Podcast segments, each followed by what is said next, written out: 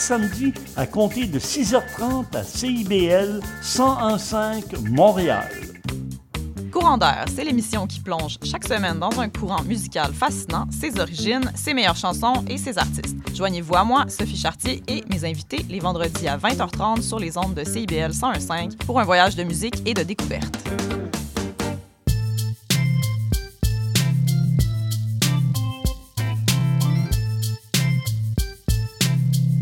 CIBL 101.5 Montréal. Philippe, tu vas chercher les enfants à la garderie, là, j'ai mon cours de yoga. Julie, Julie, on n'a pas d'enfant. Il est 18 h. CIBL 101.5. CIBL 101.5 Montréal.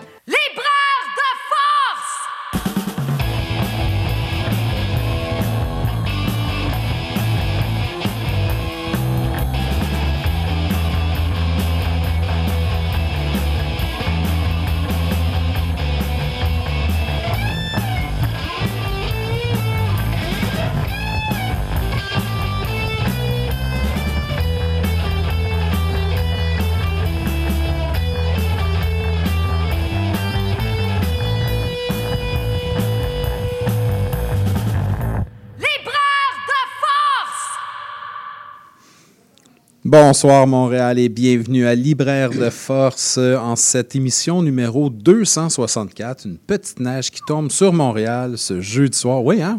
Quand même, hein? Vous avez entendu, euh, c'est Jean-Pierre qui a sifflé ou c'est Sylvain? Non, c'est moi qui ai sifflé. c'est vous qui avez sifflé. 264 émissions.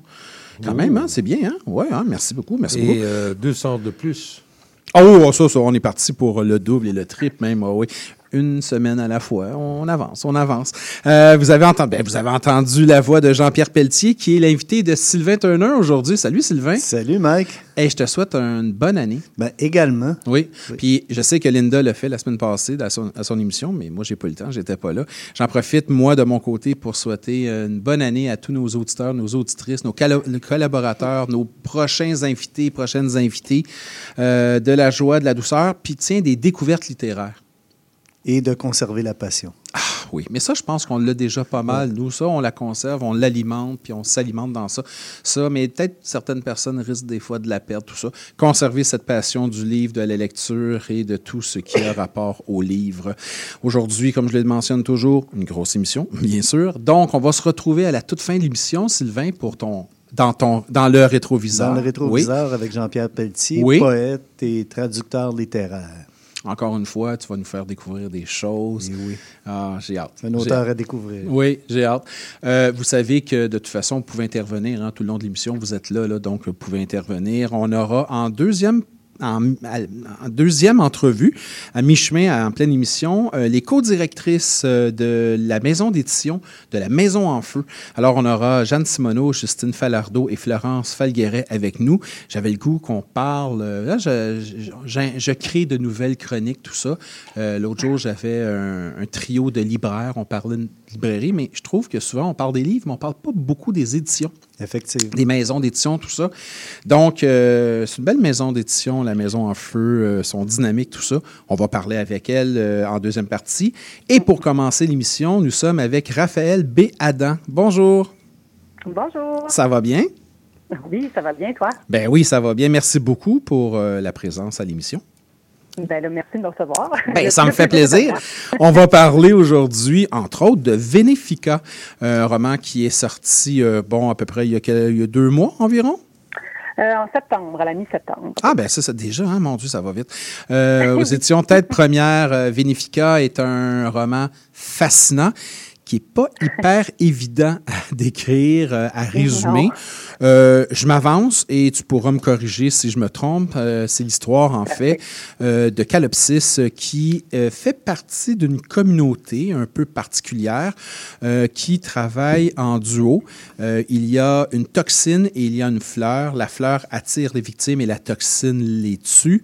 Et elle sera amenée à sortir de cette communauté qui ne semble pas totalement favorable pour elle? C'est pas mal ça. Ça résume bien, puis moi-même, j'ai beaucoup de difficultés à le, à le résumer aux gens sans, que ça prenne euh, beaucoup trop de temps. Là. Euh, parce qu'effectivement, c'est, c'est, comme si il y, a- il y a le côté, euh, comme on dit, un peu euh, communauté sectaire qui est important. En même temps, c'est que c'est pas c'est pas comme si on disait euh, c'est des vampires ou c'est des morts vivants ou c'est c'est vraiment une autre catégorie de, de créatures inventées pour la cause. Euh, donc les gens n'ont pas de référent, donc c'est un peu plus compliqué à expliquer, mais je pense que tu l'as quand même bien fait. Là. Ben, merci beaucoup et félicitations justement pour euh, cette évitation, cet évitement, c'est euh, de, de ne pas tomber dans le piège. De ne pas tomber dans le piège de recréer cette forme de secte déjà connue, de tomber dans le déjà vu, tout ça. Je, je voyais peu de sorcières, mais c'est pas tout à fait ça. Je voyais des fois des personnages plus euh, mystérieux, euh, mais c'est pas tout à fait ça. Euh, on est à la ligne très très fine entre le fantastique et le réalisme. Euh, et ça fonctionne très bien. On, on a vraiment l'impression d'assister à la naissance d'un groupe différent qui n'existe pas. Ben, en tout cas, merci parce que c'est un peu ce que que j'essayais de faire. En même temps, on dit, comme auteur, c'est dur de, de dire euh, c'était vraiment mon intention de faire telle chose. Il y a beaucoup de choses qu'on fait euh, après qu'on se rend compte qui, qui, se retrouvent dans nos dans nos écrits, mais je savais en faisant ça que je voulais pas, euh, comme tu dis, là, aller dans des, des, des, des lieux très communs ou des trucs qui ont été faits euh, des centaines de fois. Euh, donc, de, de savoir que c'est c'est- apprécié et que, c'est reconnu, ça me fait quand même ça me fait quand même plaisir. Vénifica, ça veut dire femme qui empoisonne. Et c'est euh, le motif, je dirais, euh, d'opération, le motif meurtrier à quelque part de ce groupe-là, c'est d'aller chercher une victime et de l'empoisonner et de se nourrir justement euh, de, de, de, ben, de- sa vie, tout simplement, littéralement. Euh, pour le personnage principal, c'est pas tout à fait quelque chose qui la convainc et qui la tente vraiment. C'est pas comme une partie de plaisir pour elle. là. Elle essaie un peu de l'éviter, mais c'est pas évident parce qu'elle a comme plein de pression la part de ce groupe qui s'appelle la Floralia. Euh, et euh, on sent très bien dans l'évolution du personnage le conflit interne entre faire partie d'un groupe et ne pas vouloir se soustraire complètement aux obligations. Oui, exact. C'est vraiment. euh, trouvais que c'était. Parce qu'au au départ, je trouvais que. euh, tu sais, souvent, on, on va voir des, des histoires là, qui, quand, quand elles sont racontées, mettons, du point de vue de. de de la, de la personne, de la créature qui chasse et tout ça, tu sais, souvent, c'est c'est- c'est des, c'est des personnages qui, qui, en- qui prennent plaisir ou qui sont vraiment très, très euh, investis dans cette, euh, cette- Oui. cette quête-là, si on veut. Mais je me disais, ça, ça fait pas une histoire qui dure très longtemps, là.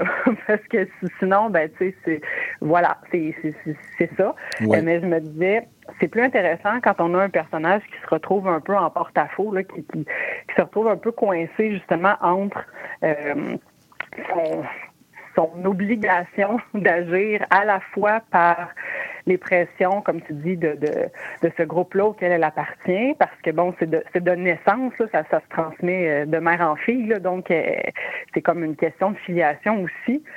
Puis en même temps, ben, il y a toute la notion du fait que c'est comme un- c'est comme une drogue là, pour elles se- de, de, de se nourrir. Donc elles peuvent elles se font dire depuis qu'elles sont petites qu'elles peuvent pas se sevrer. Euh, donc pour elles, c'est- comme pas envisageable d'avoir une sortie à l'extérieur de ça, mais en réalité, c'est pas ce qu'elle veut. Puis donc, elle se retrouve coincée entre euh, son devoir, entre guillemets, qui est aussi, en fait, ce que toutes les autres ont toujours fait parce que tout le monde pense que c'est la chose à faire. Euh, puis là, ben, elle, elle se rend compte que- que- que- qu'elle est vraiment très mal là-dedans. Elle essaie de trouver justement des, alternatives. Donc, je trouvais ça intéressant d'aller explorer cette, euh, cette perspective-là qui était quand même un peu, euh, un, un peu plus différente, là, disons. Sylvain, tu as une question? Oui, j'aurais une question, euh, Raphaël. D'où est venue l'idée d'un d'un tel univers et d'un tel conflit euh, chez, chez le personnage principal? Oui, ben en fait, le- le- pour la petite histoire, euh, en 2020, euh, c'est en 2020? Oui, en 2020, à l'automne 2020, euh, il y a eu l'apparition du collectif Cruel, Mhm. c'était le premier, qui était dirigé par euh, Fanny Demeul et euh, Christelle Bertrand. Puis, euh, moi, j'avais été euh, invitée à faire partie de ce collectif-là et on devait créer une nouvelle dans laquelle on allait mettre de l'avant la cruauté, non excuser des femmes. Donc ça, c'était le, le point de départ. Puis, euh, comme je suis une écrivaine d'imaginaire, que le fantastique, c'est pas mal ma, ma tasse de thé, euh, ben, j'avais envie d'aller dans une nouvelle qui allait euh, être un peu dans cette veine-là et qui éviterait aussi certains clichés. Donc, j'avais mis les bases, sans le savoir en fait, de ce que deviendrait la floralia puis les relations entre les toxines et les fleurs. Puis, euh, ça durait vraiment le temps d'une nouvelle. C'était quand même euh, très court là, parce que je me souviens pas du de la limite de mots qu'on nous avait demandé. Euh, mais c'est certain que ça, se faisait rapidement. Fait qu'il fallait que je fasse quelque chose de punché puis bien synthétisé. Et dans le fond, la, la nouvelle, dans l'ensemble, racontait un peu comme une chasse, mais euh, de, de la part d'une toxine et d'une fleur qui sont partantes pour le faire ensemble, là, qui sont vraiment consentantes et qui, et qui aiment ça. Euh, mais euh, on se rendait pas compte que c'était une chasse avant la fin, parce que c'était présenté, on avait un peu l'impression de suivre en fait euh, une, une toxine qui était pas, qui avait pas encore ce nom-là à ce moment-là. là. Elle- Elle n'était pas désignée, mais on avait l'impression de suivre un peu une, une stalkeuse qui suivait une femme qui cruisait dans un bar. Oui. Et finalement, on se rend compte que quand elle, elle les suit, ben on réalise que la femme est, est- est en fait sa fleur, puis que euh, elle la connaît, elle- que tout ça est finalement un- une machination là, ensemble. Donc, euh, c'était un peu ça. Fait que ça, ça a été ma nouvelle. Puis, euh, j'avais eu quand même des, des, des beaux, euh, des beaux retours sur cette nouvelle-là. Les gens avaient apprécié euh, la petite twist, là, si on peut dire. Puis, le, les bases d'univers qu'il y avait là. Puis, je me disais, ça serait intéressant, tu sais, de, de tu sais, parce qu'on, comme, comme auteur, des fois, surtout, surtout dans les genres de l'imaginaire, quand on veut, par exemple, je sais pas, faire une nouvelle de fantasy ou euh, créer un autre univers, euh, ben, il faut mettre au- le même nombre d'efforts à le créer pour une nouvelle que pour un roman, c'est parce qu'il faut que ce soit complet. tu sais, Il Oui. faut quand même que ce soit euh, crédible. Donc, je me disais, j'avais l'impression de ne pas être allé au bout de cette idée-là. J'avais l'impression que euh, il y avait beaucoup d'autres choses que je pouvais faire, d'autres euh, avenues à explorer. Puis je me disais, mais là, comme je disais tantôt, des, des gens qui mangent des gens, là, on, fait, on a fait le tour vite. Là. Un Et peu, que- oui, effectivement. euh, fait que là, je me disais, je peux pas, je peux pas faire une histoire de juste de chasse ou de, tu sais, à un moment donné, on va tomber dans la surenchère, puis le, le, le- bon, le gore, ou, tu sais, ça m'intéressait pas, je voulais pas aller là. Mais je me suis dit, ben, si à la place, je racontais plutôt le, le point de vue de quelqu'un qui est dans cette lignée-là, mais qui n'a pas envie finalement d'y appartenir, mais qu'elle n'a pas vraiment le choix. Tu sais. Fait que je suis un peu partie avec cette idée-là. Puis, euh, comme je- j'avais déjà travaillé avec Fanny Demeul, puis que je la, je la connaissais aussi, je lui avais demandé si jamais, si jamais comme ça, j'écris Ah oui. un roman dans le même univers, est-ce que c'est quelque chose qui pourrait t'intéresser? Puis elle m'avait manifesté un intérêt. Encore là, il n'y avait pas de garantie, il n'y avait pas de contrat ou signé ou rien, mais je me suis mis au travail en me disant, bah, il y a peut-être une possibilité là. Puis finalement, euh, elle a accepté là, quand même assez rapidement. J'ai été surprise. Ah, Et- et, t'as été surprise? Ben, quand même. Ben, ça ça m'étonne pas quand même de la part de Fanny Demel d'avoir un, un fort intérêt pour cet univers. Ben, moi non plus, mais en même temps, j'étais surprise. En fait, la- la- l'anecdote, c'est que quand elle m'avait euh, envoyé son accusé réception, Mhm. elle me donnait trois mois pour me donner une réponse. Fait que j'étais bon, parfait. Tu sais, moi, je- je- j'envoie ça puis j'oublie. Ben, j'oublie. Tu sais, je passe à autre chose. là. On le sait quand on soumet des manuscrits, on, on fait juste attendre dans notre boîte courriel. euh, C'est Mhm. long longtemps. là. Ouais. Euh, puis finalement, après trois semaines, elle m'est revenue en me disant Écoute, je l'ai, je suis même pas rendue, euh, je, je l'ai pas fini au complet, mais je sais déjà que je le veux. Là. OK, c'est bien. C'était quand même, euh, ça, partait bien quand Oui, même. là. moi je trouve. ça Moi je trouve. Ouais. Euh, J'aime ça t'entendre parler parce que tu parles depuis le début, tu le mentionnes souvent, fréquemment, que tu es une autrice de l'imaginaire. Donc j'aime cette affirmation-là, cette, euh, je dirais même une fierté, on le sent dans la voix. Euh, ce Mm-hmm. qui, a pas tellement longtemps, aurait été moins, je dirais, moins affirmé par les autrices, par Ouais. les auteurs, parce que, bon, souvent, c'était considéré comme un sous-genre, comme un genre à côté, comme moins intéressant ou X raison. Et je sens que tu l'affirmes totalement, tu l'es. Euh, Lorsqu'on est autrice de l'imaginaire affirmé, est-ce qu'on a peur des fois, justement, on en a parlé un peu, quand on commence un roman, de s'auto-piéger de tomber justement dans le piège des personnages récurrents, fréquents, connus. Euh, Est-ce que c'est épuisant, entre guillemets, d'essayer de créer un univers qui va coller au fantastique, mais qui n'est pas comme les autres? C'est une excellente question. C'est la première fois qu'on me la pose, celle-là. Puis j'aime j'aime ça avoir des questions euh, aux- auxquelles je n'ai jamais répondu auparavant. Euh, Est-ce que c'est épuisant? Ben, dans mon cas, je, je pense pas que c'est. Comment je dirais bien? Ça, se fait un peu instinctivement, au sens où. Puis là, je dis ça, puis je dire, je réinvente pas la roue à chaque fois. Là. Il y a, Non, non, non. il y a des, des histoires qui sont plus, bon, que je vais faire, qui vont être probablement plus conventionnelles aussi. Là. Euh, mais je pense aussi que ça vient avec euh, le, le- le- le type de lecteur ou de lectrice qu'on est, dans le sens où euh, quand je lis, euh, je vois ce qui me plaît, je vois ce qui me plaît moins.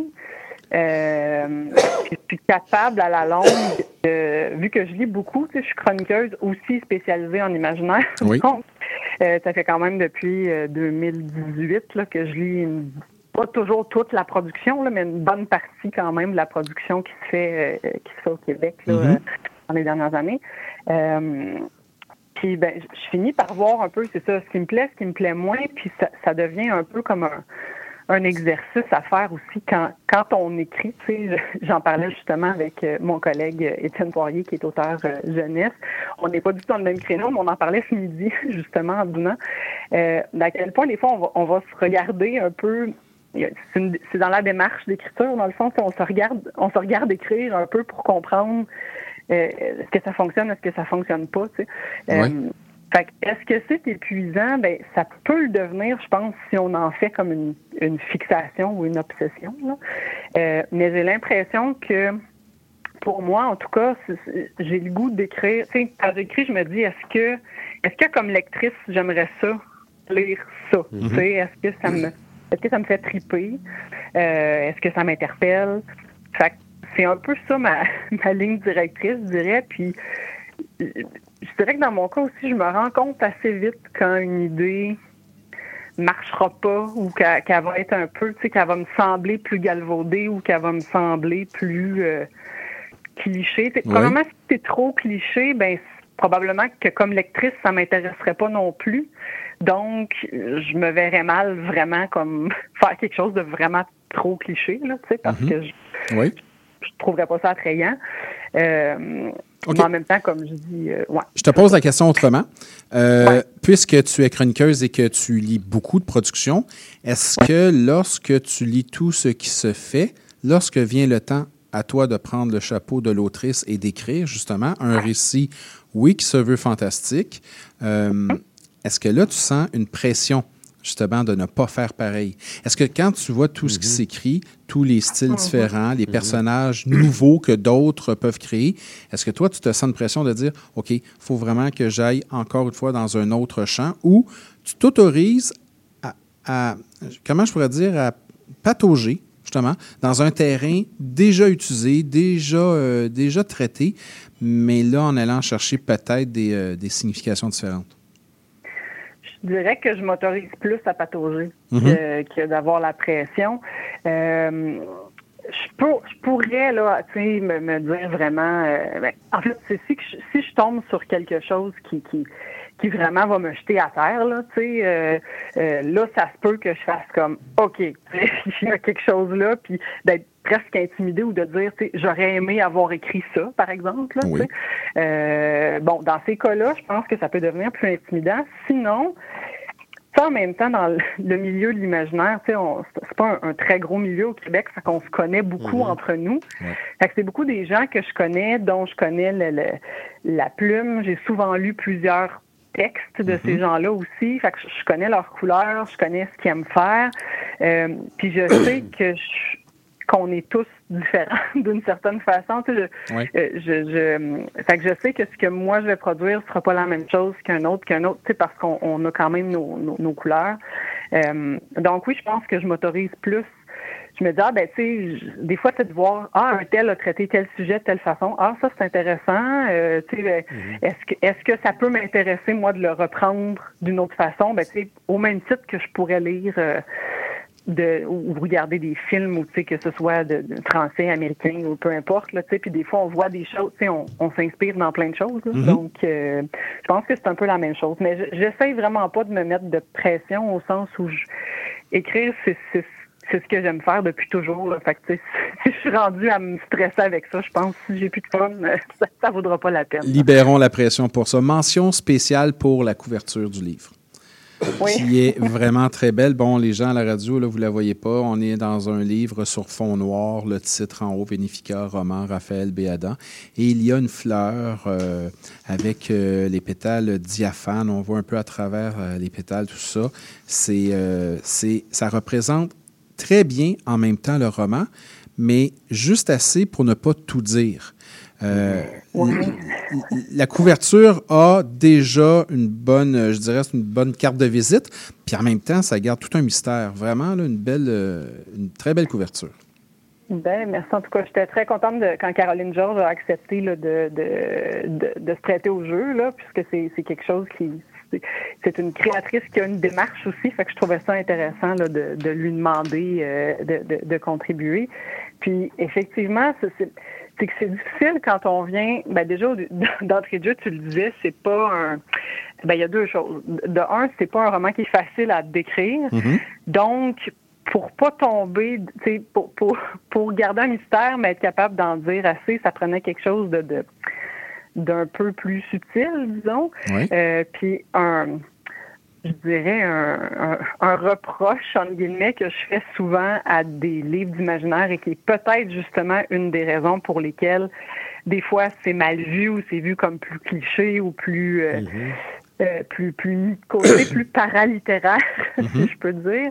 Euh, c'est souvent parce qu'il y, a des- il y a des couvertures qui sont souvent racoleuses, qui sont souvent euh, très euh, très explicites ou très euh, avec euh, carrément des personnages ou carrément tu sais puis ça dépend quand- quand- un grand roman de, de fantasy avec euh, je sais pas moi euh, 46 personnages puis euh, 10 trames narratives peut-être que oui ça peut fonctionner parce que faut que ça faut que ça aille avec le pack de lecture là que ça Oui. que ça a un lien avec ce que tu t'attends à lire mais quand c'est quelque chose de plus euh, c'est ça, de, plus limitrophe, d'un peu plus mystérieux. Je pense que faut fallait essayer de trouver quelque chose qui allait être plus euh, plus subtil un peu.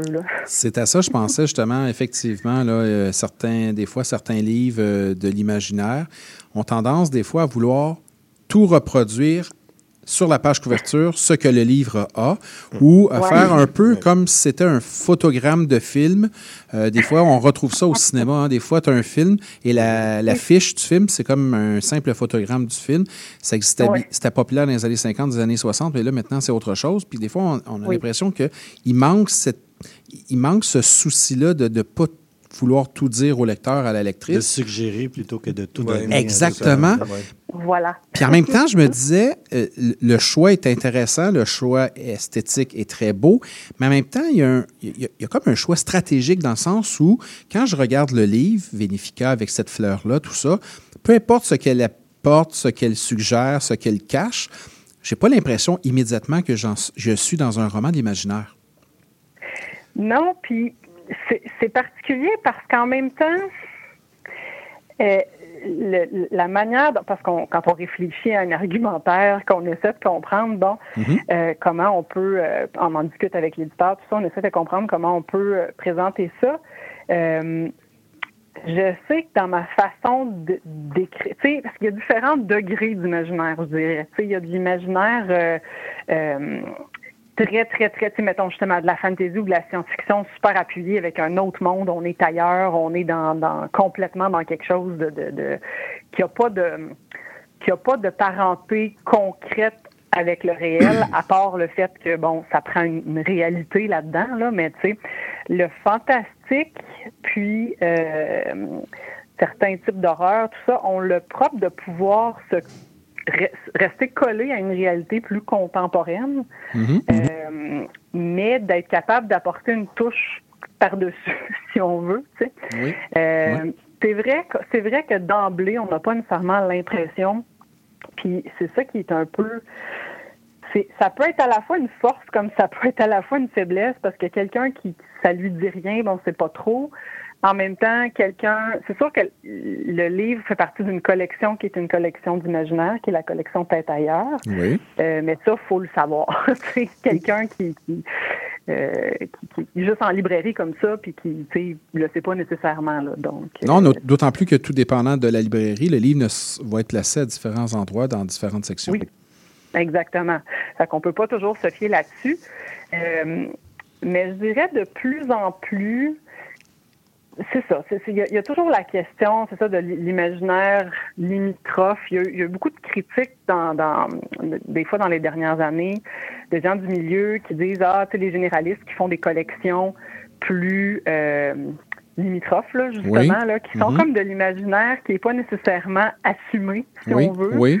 Euh, mais en même temps, tu sais, moi, je, je- je suis comme un peu l'avocat du diable là-dedans parce que oui, c'est vrai que des fois, c'est plus c'est plus limite, mais en même temps, être limite ne veut pas dire que tu renies ou que tu que tu restes sur la limite parce que tu veux pas aller à fond. Là. Tu sais, c'est Ouais, comme, effectivement. Des fois, c'est un choix esthétique aussi. là. Mhm. Euh, puis, tu sais, dans le cas de Vénéfica, ben, on, on parle quand même, tu sais, concrètement, euh, ça se peut. Tu sais, concrè- concrètement, ça se peut pas, là, quelqu'un qui, qui ont de la sève paralysante, puis des, tu sais, des, des- qui, qui émettent des phéromones, puis Non. qui, Mais Fait non, effectivement, je te dirais, mais il y, a, il y a des éléments qui, même si ça ne se peut pas, on finit par y croire quasiment. Oui. Et on va revenir sur ça immédiatement après la petite pause musicale et la pause qui va suivre. Tiens, on va aller écouter une chanson d'Alice et moi, Poison, et on revient immédiatement après avec Raphaël B. Adam.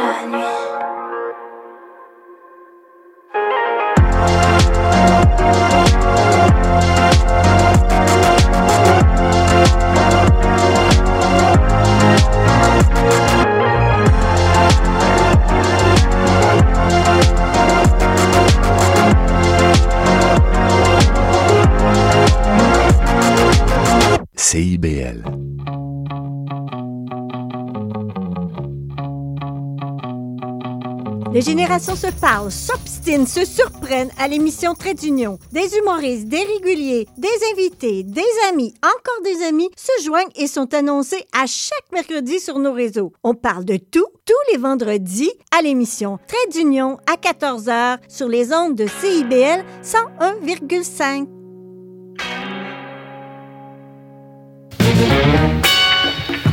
Bonjour à toutes et à tous, ici Charline Caro. Retrouvez-moi du lundi au jeudi à 9h pour l'émission Les Aurores Montréal, l'émission matinale quotidienne de CIBL. Que vous soyez sur la route du travail ou tranquillement en train de vous réveiller, on va bien commencer la journée ensemble. De l'actualité, de la culture, des entrevues, Les Aurores Montréal, c'est une émission pour les curieux et les amoureux de Montréal. Alors on se voit du lundi au jeudi à 9h et le vendredi à 8h en rappel. Chez Éducalois, On sait que la loi, c'est pas toujours facile à comprendre. mais nous sommes là pour vous aider à y voir plus clair. Alors arrête de tourner les coins ronds. Et renseigne-toi avec Angle droit Chaque mardi de 11h à 11h30. sur CIBL au 101.5, C'est un rendez-vous parce que savoir. c'est pouvoir.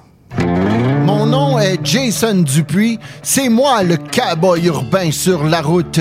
Je vous invite tous les dimanches de 7 à 9 heures sur les ondes de CIBL au cœur de Montréal. Une émission de musique country 100% francophone et canadienne. Du hillbilly boogie au western en passant par le bluegrass jusqu'au country pop, c'est le meilleur du country francophone tous les dimanches de 7h à 9h sur les ondes de CIBL. 101.5.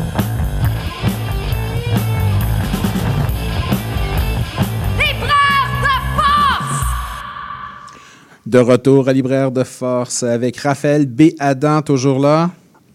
Toujours là. La, la chanson, d'ailleurs, était très, très, euh, très, très, très en phase avec le roman. C'est exactement ce que Sylvain disait tantôt. Hein, euh, la choix puis notre metteuse en nom de adoré. À vous, hein, c'était vraiment directement dans le ton de la, de la- du roman. J'essaie toujours de faire des liens, là, euh, que ce soit euh, au niveau des paroles, au niveau du beat, tout ça.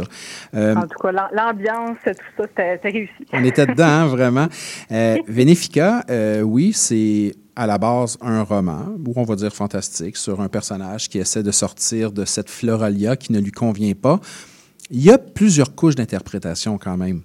Euh, On peut voir autre chose. Il y a, oui, l'emprise euh, d'un groupe.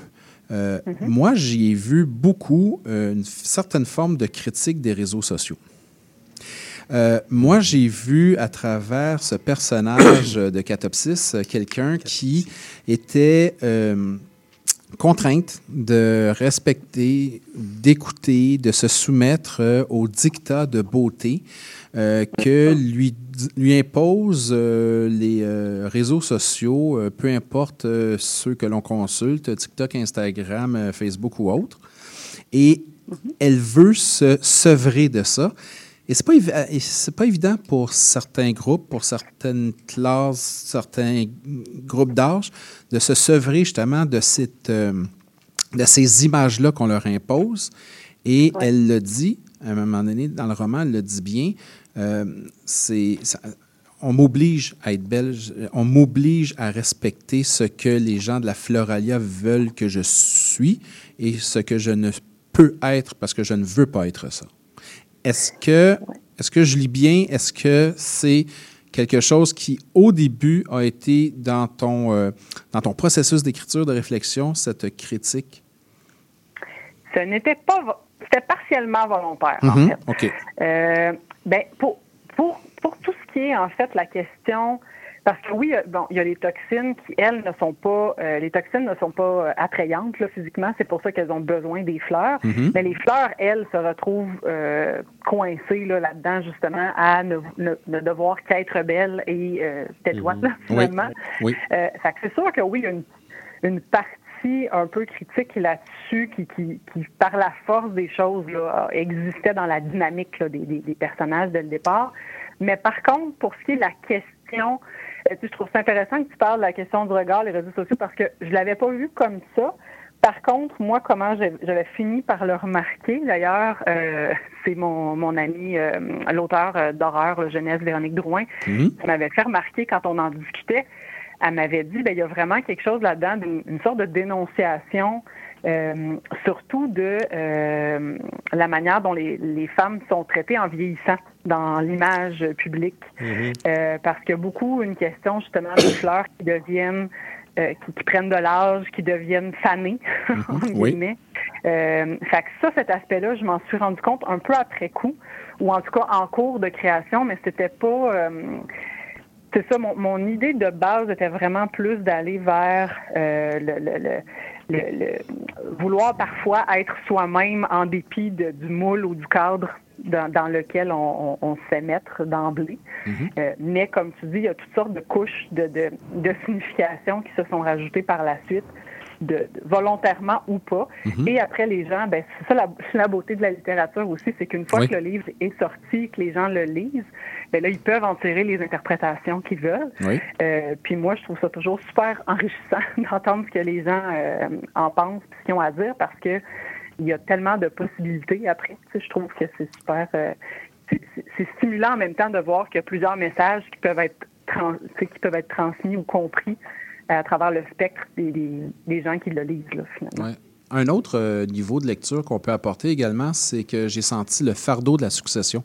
Comme c'est une, euh, situation qui est transmise de mère en fille, euh, être toxine, bon, tout ça, fleur, tout ça, faire partie de la, la, la floralia, ça vient de la mère et de la mère de la mère, tout ça. Et dans le cas du personnage principal, c'est pas quelque chose qui est agréable. Euh, Il n'y a pas cette fierté-là de la lignée, hein, de la lignée de la mère. Je retiens de ma mère, je suis fier de ce que ma grand-mère me léguait, euh, je veux entretenir ça. Là, on- là, on est ailleurs. Là. Elle veut vraiment pas avoir ça. Les liens avec sa mère sont un peu difficiles parce que sa mère l'oblige à demeurer dans le, dans le contexte de la Floralia alors qu'elle, elle voudrait... Elle voudrait s'affranchir. Littéralement. Et puis là, on sent vraiment le fardeau de la succession. Ça donne un point de vue différent. Cette, cette image, un peu, je disais, des fois romantique, euh, de oui, mais ça vient de ma mère et je veux l'entretenir parce que c'est beau. Non, là, c'est pas autre, c'est autre chose. Là. Oui, ben c'est ça. C'est quand on dit jouer avec les codes, là, des Mm. fois, ou changer les, les Oui. choses, c'est quelque chose que je trouve intéressant. Puis, euh, pour le pour, pour l'anecdote, en même temps, le, le, le, le- personnage de la mère de Catapsis, Azaret, ben c'est c'est la chasseresse qu'on voit dans ma nouvelle, dans Cruel, euh, qui prend plaisir à faire ça. Fait que si on si on veut regarder les deux, là, on peut voir euh, la, Mhm. la différence dans, dans la dans la narration, dans, dans la dont, dont c'est traité, en fait, l'acte de chasser et tout ça. Euh, mais c'est ça, c'est vraiment, puis là, c'est drôle, puis là, je dis, je dis souvent ça aux, aux gens quand ils, ils parlent de cette question de relation-là, tu sais. Euh, Il y a beaucoup de gens qui font bon, de l'autofiction et tout ça. Euh, je, je rassure les gens tout de suite, j'ai une très bonne relation avec ma mère. Euh, c'est une de mes premières lectrices, euh, fan, euh, une, des, une de mes fans numéro un. Euh, On le voit dans tes même- remerciements. Oui, c'est Oui. ça. Puis elle l'a lu même en, en avant, euh, en avant-première. là. Euh, mais en même temps, c'est ça, c'est que des fois, je trouve que c'est tu sais, quand on, on parlait de, on parlait de, de, de- de- d'imaginaire, de, de créer des mondes ou de, de d'imaginaire qui est parfois plus limitrophe, tout ça. Même quand c'est pas limitrophe, même quand c'est très, euh, très assumé, que c'est complètement dans un autre univers ou tout ça, ça parle toujours de l'être humain, en fait. Ça parle Oui. toujours de nous. Ça parle toujours de, euh, de nos rapports sociaux, de nos rapports euh, les uns avec les autres, de notre rapport à nous-mêmes. Euh, L'imaginaire autour est comme un, comment dire, un, un bel emballage ou un beau prétexte pour aller Mhm. explorer des, des, des, des thématiques ou des, des trucs qui sont très, euh, qui sont très humains et très contemporains finalement. Est-ce que ça ne nous permettrait pas d'aller plus loin d'une certaine façon, vu qu'on s'affranchit d'une certaine réalité euh, trop Oui, concrète tout à souvent? fait. Oui, oui, ben c'est ça, ça, ça. ça nous permet soit de pousser à l'extrême, parfois, mettons, la, la science-fiction qui, qui est spéculative ou qui, euh, euh, tu sais, peut, peut servir à mettre en garde, peut servir à explorer les possibles, en fait. Puis oui, ça peut, ça peut permettre d'aller plus loin aussi parce que c'est- moins, euh, par exemple, si on parle d'une autofiction qui est très campée dans la vie du narrateur ou de la narratrice, bon, ben, tu sais, des fois, ça, devient comme un, geste un peu courageux de, mettre de l'avant des, choses, de mettre ses tripes sur la table, tandis que l'imaginaire nous permet euh, de mettre de l'avant soit des choses qui nous tiennent à cœur, soit des choses qu'on qui nous intéressent ou qui nous fascinent dans notre société, puis de les, de les passer, de les pousser plus loin, puis de voir les, les possibles, là, justement, à travers ça. Fait que oui, il y a une liberté aussi avec l'imaginaire là, qui, est, euh, qui est toujours super agréable, je trouve, personnellement. Oui. Tantôt, on parlait de la planification. Est-ce que c'était prévu, planifier cette euh, possibilité de différentes couches de lecture? Euh, tu me dis, ben pas nécessairement au début, puis en le construisant le récit, ben ça apparaissait, puis bon, je voyais que je, je, je- je travaillais avec cette idée-là. Euh, lorsque justement tu écris dans ton processus d'écriture, si tu as une un genre de seconde lecture ou de couche de lecture qui s'impose euh, dans ton écriture, comment tu réagis? Est-ce que tu la repousses? Est-ce que tu es rébarbative? Est-ce que tu l'accueilles? Est-ce que ça modifie ton plan de départ, s'il y a un plan?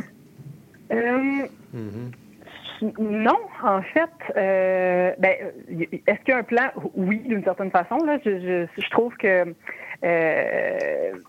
pour avoir testé, dans les dernières années, j'ai travaillé sur des, gros romans de fantasy qui sont sur la glace pour l'instant. Euh, j'ai vu à quel point pas avoir de plan pantoute, c'est un peu casse-gueule. Euh, fait que maintenant, j'ai appris mes leçons. Fait j'essaie minimalement de savoir où je m'en vais. Là. Ça aide. Euh, mais pour ce qui est des, des couches de lecture, des interprétations, si je m'en rends compte en cours de route, euh, ça, ça m'est pas arrivé à date de, de, de repousser ou de rejeter. Euh, je trouve au contraire, je me dis ah ben ça veut dire que il y a quelque chose qui se révèle, tu sais, ou il y a quelque chose qui qui, euh, qui, qui qui voit le jour. Puis en, quel- en quelque part, je pense que c'est c'est ça qui est intéressant aussi. C'est des pistes à explorer. oui, ben c'est ça, c'est des pistes à explorer, puis c'est de voir. Tu sais, moi, je trouve qu'il y a quelque chose de vraiment fascinant avec la manière dont notre inconscient, des fois, euh, tu sais, on est vraiment, des fois, on est bloqué, là, tu sais, ça, ça sort pas, on, la page blanche, bon, puis. Puis, tu sais, des fois, moi, c'est, moi, c'est bête, là. C'est tout le temps. Il y a trois moments où est-ce que ça débloque tout le temps par rapport, là. Dans ma douche, Mhm. euh, en prenant une marche en écoutant de la musique ou dans mon auto en écoutant de la musique, tu sais. Euh, puis là, dès que quand tu essayes de trouver une idée puis que tu, tu cherches puis tu cherches, ça vient pas. Mais on dirait que quand tout d'un Mhm. coup il y a comme quelque chose qui se révèle, puis tu sais, il me dit c'est comme un cadeau, tu veux pas repousser ça, tu veux pas, tu, te dis ah, attends un peu comment comment je peux. euh, Puis souvent en fait, je me rends compte même que euh, on, on- tu demandais si ça, ça fait changer le, le- le plan ou si Oui. ça, ça réoriente la chose. En fait, souvent, je me rends compte en relisant, mettons, du début, que tout est déjà en place Mhm. pour que ça cadre bien. tu sais, j'ai pas à rien forcer, j'ai pas. Si ça se révèle, c'est parce que je l'ai comme placé sans Oui. le savoir un peu, tu sais.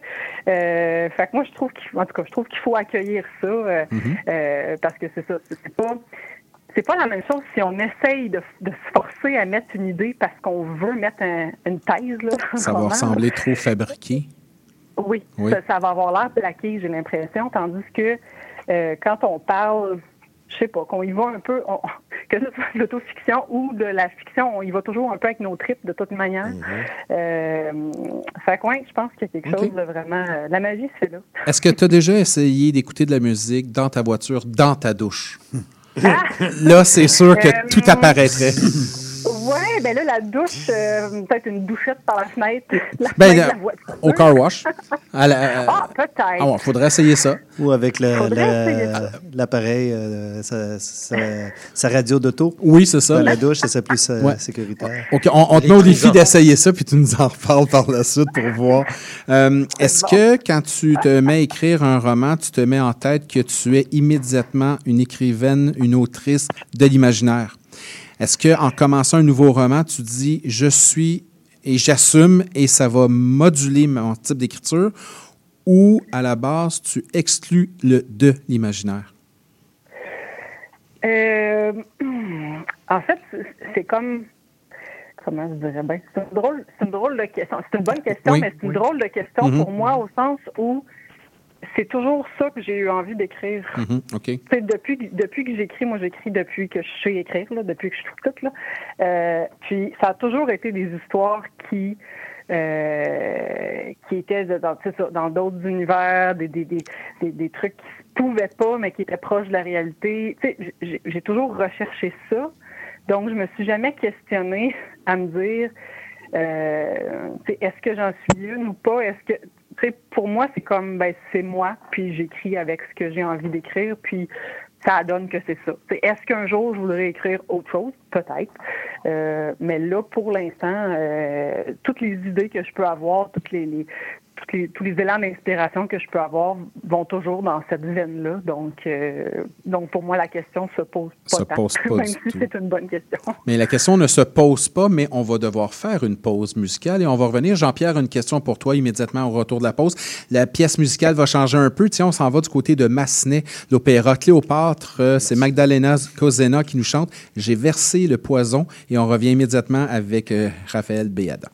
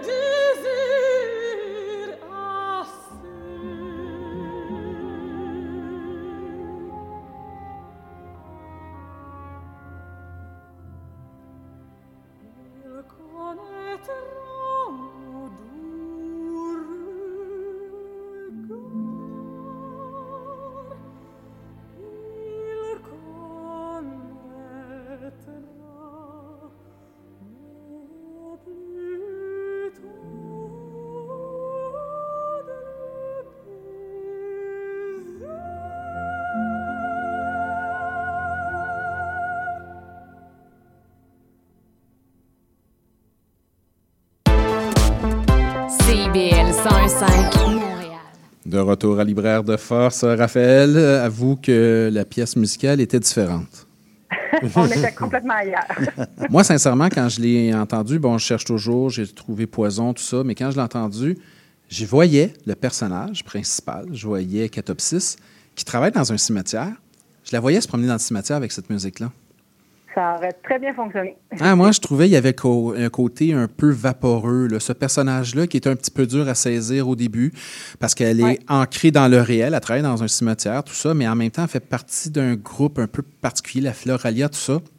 C'est très concret, très vaporeux.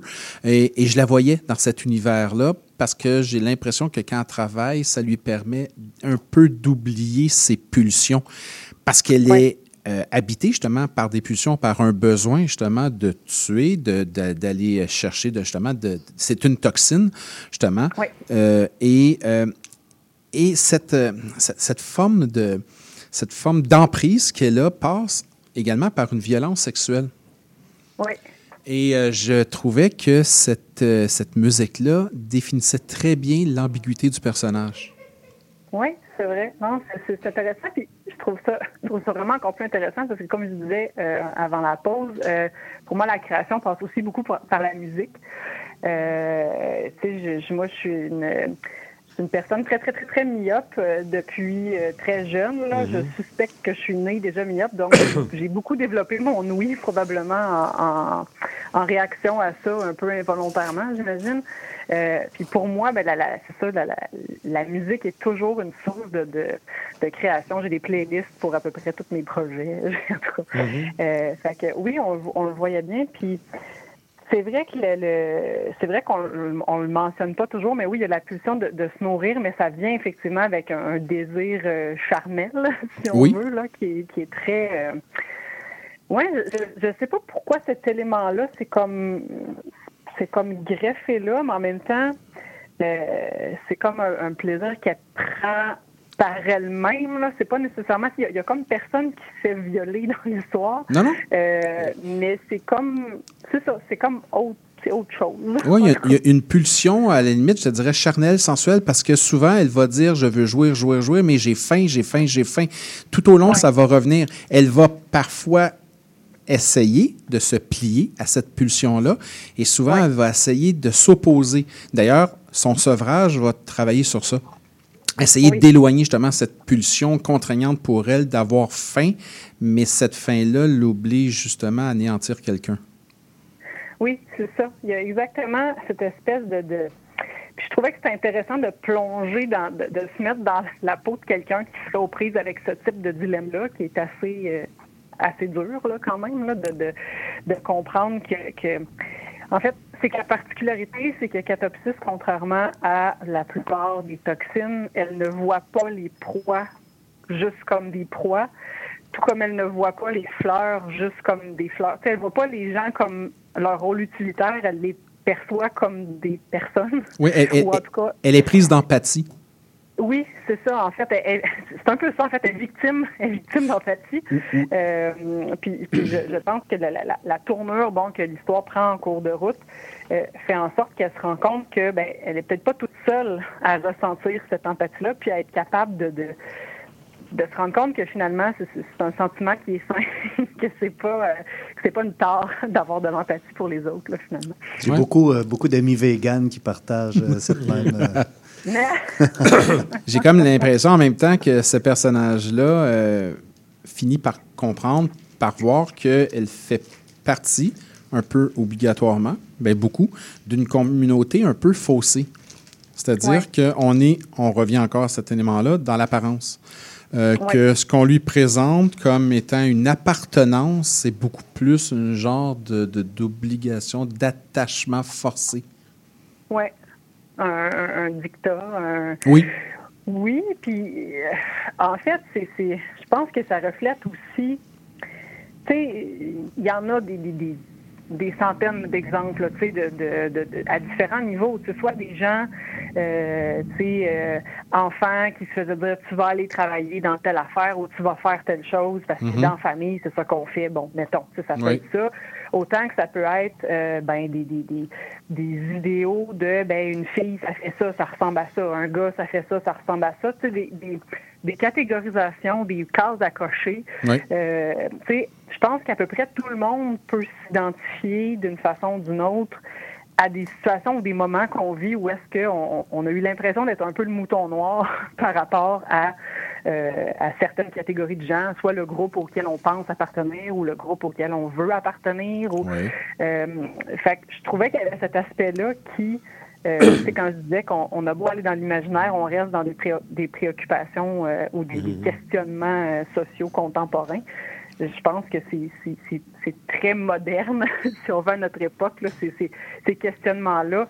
Tu sais, moi, je suis pas allée vers, mettons, les questionnements de questionner le, le genre, ou, euh, mais il y a beaucoup de gens qui se posent ces questions-là, puis je me dis, ils peuvent trouver un écho là-dedans d'une façon ou d'une autre. Là. Oui. Tu parlais tantôt euh, d'une faible vision de ta part. Oui. Ça t'empêche pas d'avoir un roman extrêmement visuel. C'est- On, on- on- on voit les lieux, on a l'impression d'y être, on est étouffé parfois avec elle, on a parfois un peu de liberté avec elle. Euh, et tu parlais de playlist. Est-ce que lorsque tu écris, tu t'accompagnes de musique? Pas quand j'écris. Non?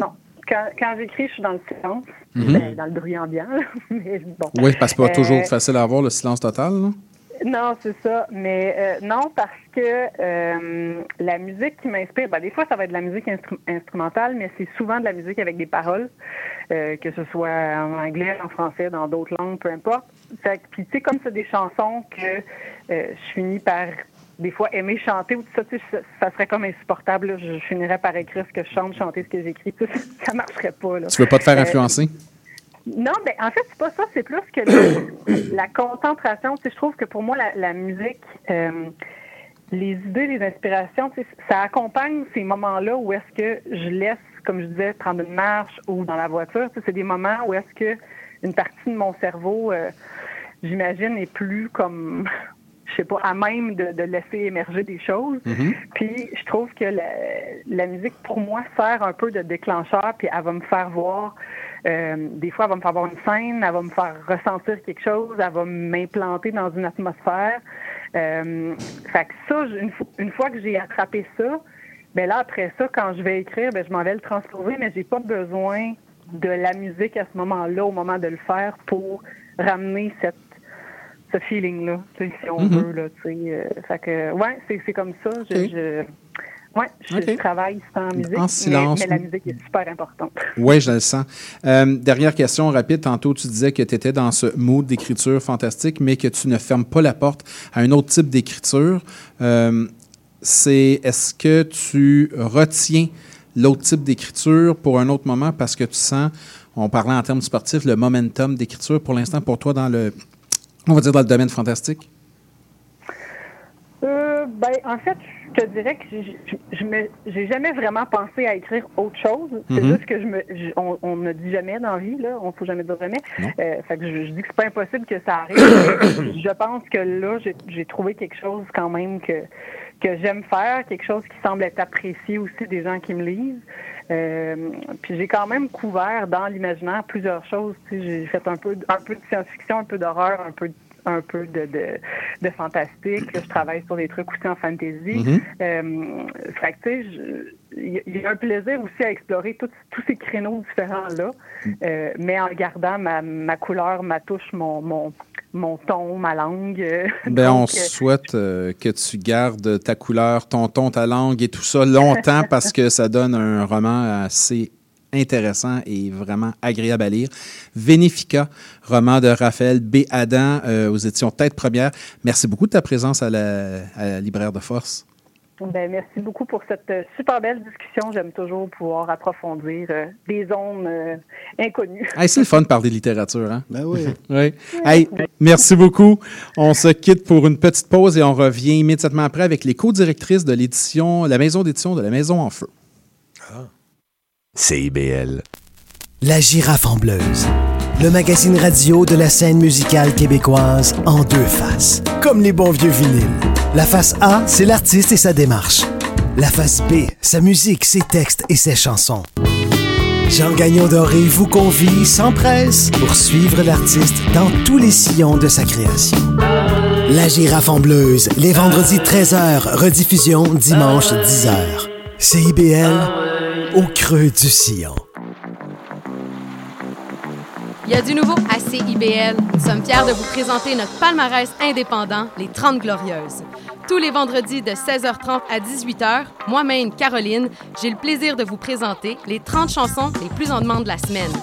Vous ne pouvez pas vous joindre en direct? Pas de souci. Rendez-vous au CIBL1015.com et retrouvez toute la sélection hebdomadaire sur notre site Internet. Nous sommes également en rediffusion les samedis à 7h30. C'est un rendez-vous. Spraynet et Spandex, tous les hits des années 80. Wow, wow, qu'est-ce que c'est ça? Ben, c'est pour annoncer ton émission. Mais non, je ferai pas jouer des hits. Je vais faire découvrir d'excellentes chansons qui ont pas ou très peu joué à la radio à l'époque. D'ailleurs, tu devrais aimer ça, je pense. OK, reste en ligne pour la chance de gagner un voyage à Vegas avec Kat de tes chums. Eh, bah boy! Spraynet et Spandex les mardis de 16h à 18h et en rediffusion les samedis de 21h à 23h sur CIBL 101.5. FM. Chaque dimanche dès 17h, c'est votre rendez-vous trad qui commence avec l'affaire à l'entrade. Des classiques, des nouveautés, tout ce qui a forgé et qui fait l'univers de la musique traditionnelle québécoise d'hier et d'aujourd'hui. L'affaire est dans le trad le dimanche de 17h à CIBL.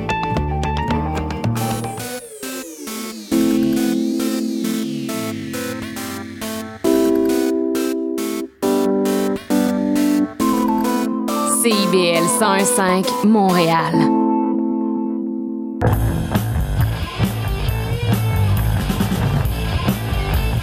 Libraire de force! De retour à Libraire de Force euh, avec euh, les co-directrices de la maison d'édition de la Maison en Feu. Alors, j'ai Jeanne Simoneau avec moi. Bonjour. Bonjour. J'ai Florence Falgueret. Bonjour. Bonjour. Et j'ai Justine Falardeau. Allô? Allô? Euh, je voulais vous avoir avec moi parce que je trouvais que en Libraire de Force, on parle beaucoup de littérature, on parle beaucoup avec des auteurs. J'ai, euh, on parle beaucoup avec des libraires, mais on parle pas souvent avec les éditeurs, les éditrices. Puis vous faites quand même partie de la job. Hein? Euh, Je pense que c'est important. Puis, ben, ça me tentait de parler avec vous de vos projets, de votre ligne éditoriale, de, de- comment est née la Maison en Feu, Jeanne? Euh, ben, en fait, c'est un projet qui a été parti par Florence, puis euh, un de, de ses amis à l'université. Je ne sais pas si c'est plus adéquat que, que tu en parles. Florence. Oui, oui, absolument, je peux en parler. Vas-y. Euh, en fait, euh, c'est ben, c'est ça, c'est quand j'étais au bac euh, en littérature à l'Université de Montréal. Puis, euh, avec mon ami Simon Harvey, on avait le rêve euh, un petit peu fou de partir une maison d'édition. Puis, c'était un projet vraiment DIY au départ, là, donc euh, plus underground, Mhm. presque plus des zines, là, en Oui. fait. Les, les livres qu'on publiait au départ, c'était de la poésie. Puis, euh, avec le- le- les années, euh, en changeant de, de, de, de- de cycle universitaire, euh, Simon a quitté le projet. Puis, euh, j'étudiais donc à ce moment-là avec Justine et Jeanne. On faisait une maîtrise à McGill. Puis, donc, Simon, en quittant le projet, le projet, je me suis comme retrouvée un petit peu toute seule à faire ça. Puis, ça me tentait pas de le faire toute seule. Oui.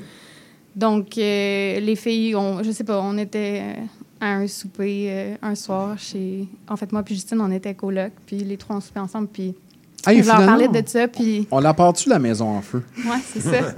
Est-ce que ça s'appelait la Maison en Feu dès le début? Euh, non, ça s'appelait Les éditeurs en feu. Donc, Mhm. euh, comme si j'étais un homme, mais non, c'est faux. Donc, euh, on s'est dit justement qu'on allait changer de nom. Puis, euh, puis c'est ça, justement, le nom est, est le fun pour ça parce que c'est une maison. Donc, euh, c'est un lieu accueillant. c'est, c'est, c'est- Je trouve que le, le nom représente bien ce qu'on veut. euh, Pas juste la maison qui est en feu, les éditrices également, parce que vous avez. euh, vous êtes rendu à quoi, là? À peu près 18, 19, 20? Exact, oui. Je pense qu'on sort le 19e livre là, euh, cet hiver. Je vous confirme, c'est le 19e qui s'en vient. Oui, vous avez le 19e qui s'en vient. D'ailleurs, qui s'appelle Comme un par enchantement de Geneviève Dufour, qui sort, si je ne m'abuse, euh, à peu près dans un mois environ. Euh, oui, je pense que c'est le 21 février en Ah, ah, je je suis pas pire, hein, dans un mois, effectivement. Euh, Est-ce que vous avez euh, en tête, lorsqu'on vous propose les manuscrits, lorsque vous recevez à la Maison en Feu des manuscrits, est-ce que vous avez une ligne précise en tête? Est-ce que vous dites, OK, nous, à la Maison en Feu, on voudrait publier tel type de roman ou tel type d'auteur, d'autrice, où on a, on a un espace euh, favorable où vous accueillez les manuscrits et vous vous laissez surprendre? Euh, ben, c'est un peu la dernière option, je dirais. Les enfants, on est vraiment une petite équipe. Oui. Donc, on a le privilège de vraiment publier les livres qu'on aime, qui nous font triper. Tu sais, on n'a pas de comité de lecture à part entière. C'est vraiment nous trois qui lisons les manuscrits. Puis après ça, je pense qu'on choisit vraiment ceux euh, qui, qui sont une belle découverte, là, une belle surprise, euh, comme tu disais. Euh, c'est sûr qu'il y a des traits qui reviennent de livre en livre. Tu sais, on a quand même un goût pour les livres un petit peu éclatés, un petit peu hybrides. Oui. il y a toutes sortes de mélanges là-dedans. là. Ça peut être poésie, roman, roman, essai, tout mélangé. Donc, Oui. Puis c'est aussi beaucoup des livres, je dirais, qui s'ancrent dans le monde contemporain, donc beaucoup des, des enjeux euh, qui nous allument dans le monde d'aujourd'hui, je dirais. Oui. On a un chroniqueur, Anthony Lacroix. Je suppose que ça vous dit quelque chose. J'espère. Vous l'avez publié deux fois. Donc, Anthony a été publié de votre côté. C'est notre chroniqueur et c'était notre euh, auteur en résidence. Hein? Oui, oui, bon, oui. voilà. Donc, euh, il y a euh, effectivement de votre côté une certaine variété. Mhm. Et euh, quand, je, quand je vous lis, quand je vois vos livres arriver, je suis toujours un peu surpris. Bien surpris, rassurez-vous. Ben, je me dis tou- je me dis toujours, je ne sais pas qu'est-ce qu'ils vont m'apporter comme livre. Mm. Parce que justement, je vous posais la question, mais j'avais déjà moi-même la réponse, pas pour vous, mais en tête. Je me disais, Mhm. ils n'ont pas vraiment une ligne déterminée. Mhm. Ils, ils- ils vont au coup de cœur. J'ai l'impression qu'ils vont, comme on dit, au feeling. Exactement. Jeanne? Oui.